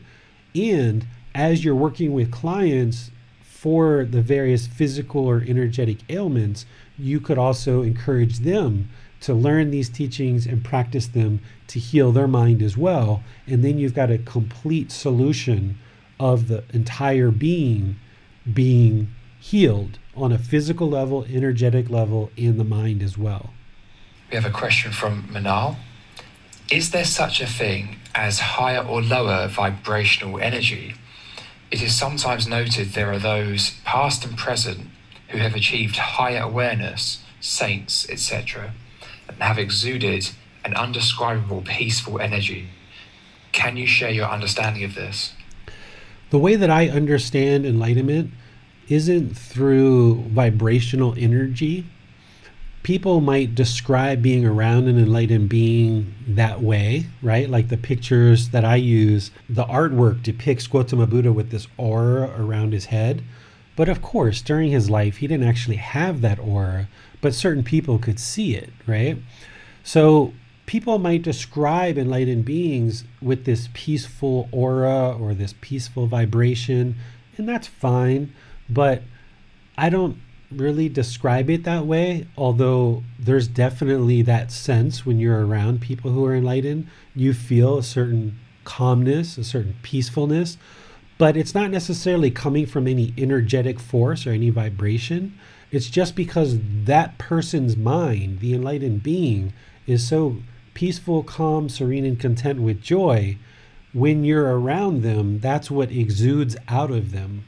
Just like when you're around a very stressful, hostile, aggressive person, you feel that in their words and their actions and their movements, right? Their intentions, speech, and actions are very hostile, very aggressive, very harsh. And you can kind of like feel that, like, oh, I don't like this. I don't I don't want to be around this. So when you're around an enlightened being, you're gonna feel the peacefulness, the calmness, the serenity, the contentness and the joy that they have in the mind, you're going to feel that when you're around them. And you're going to hear people say things like, wow, I just feel so calm around you. Or when you're around, everything just feels so calm. And it's not necessarily a real vibrational energy, it's just the feeling in the sense of being around a mind or a consciousness that is peaceful, calm, serene, and content with joy.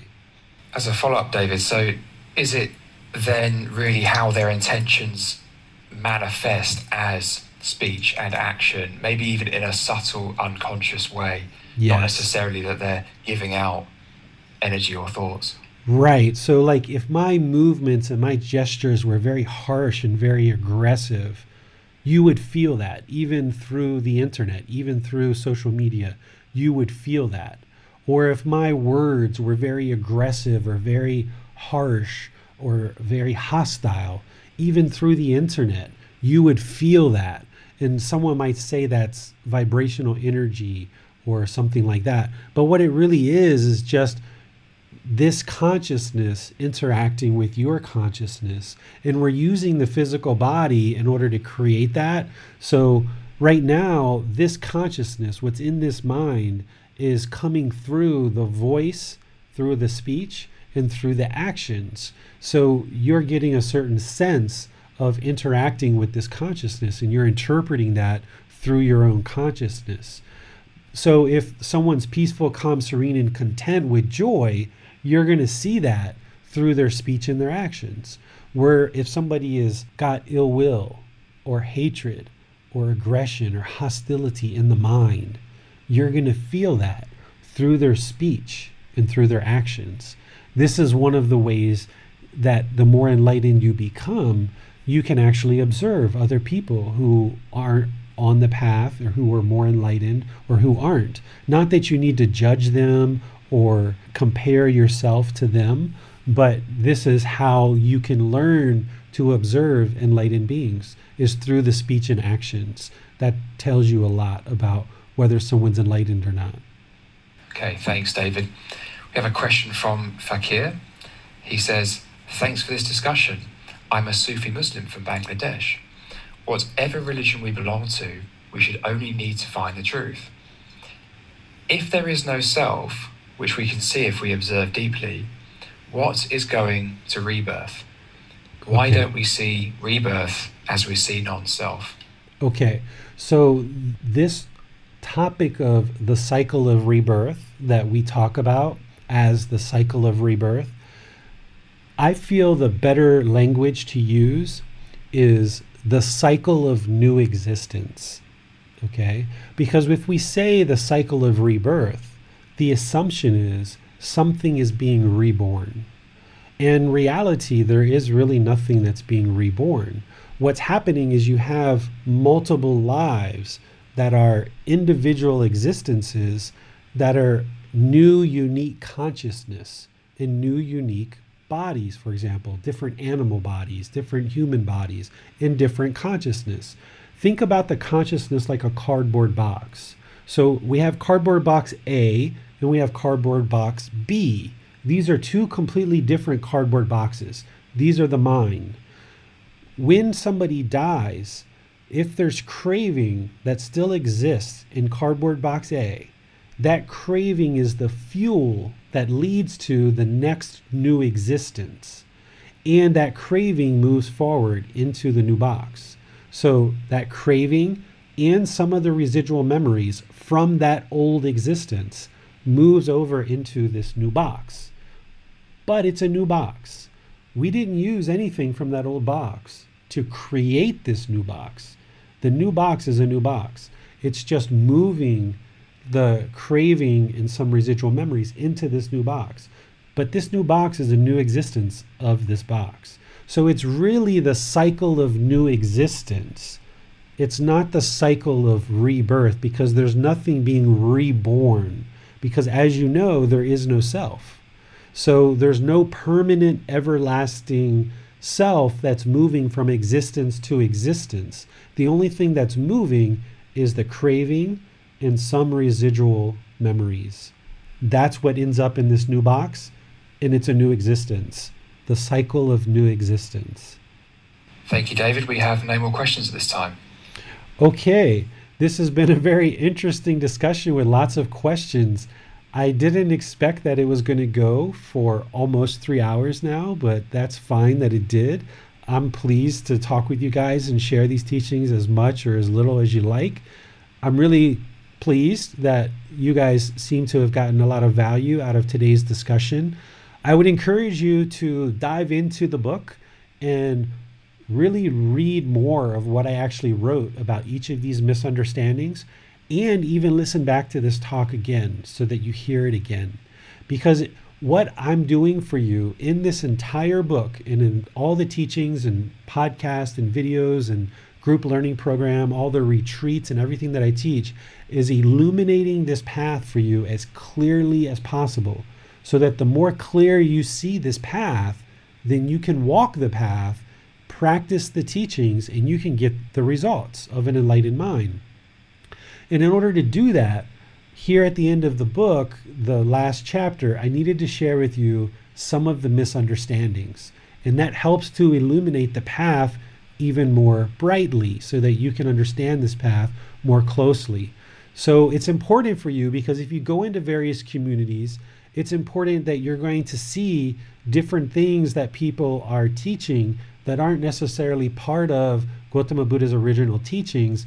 And it's important that you understand that those things aren't original as part of Gautama Buddha's teachings, but it's also important that you don't judge people that you don't have ego and you don't feel arrogance about you knowing more of what the true teachings of the Buddha are versus what other people are doing. Because other people are on various stages of the path, and there's no reason for us to compare or judge others for not knowing one particular thing or another.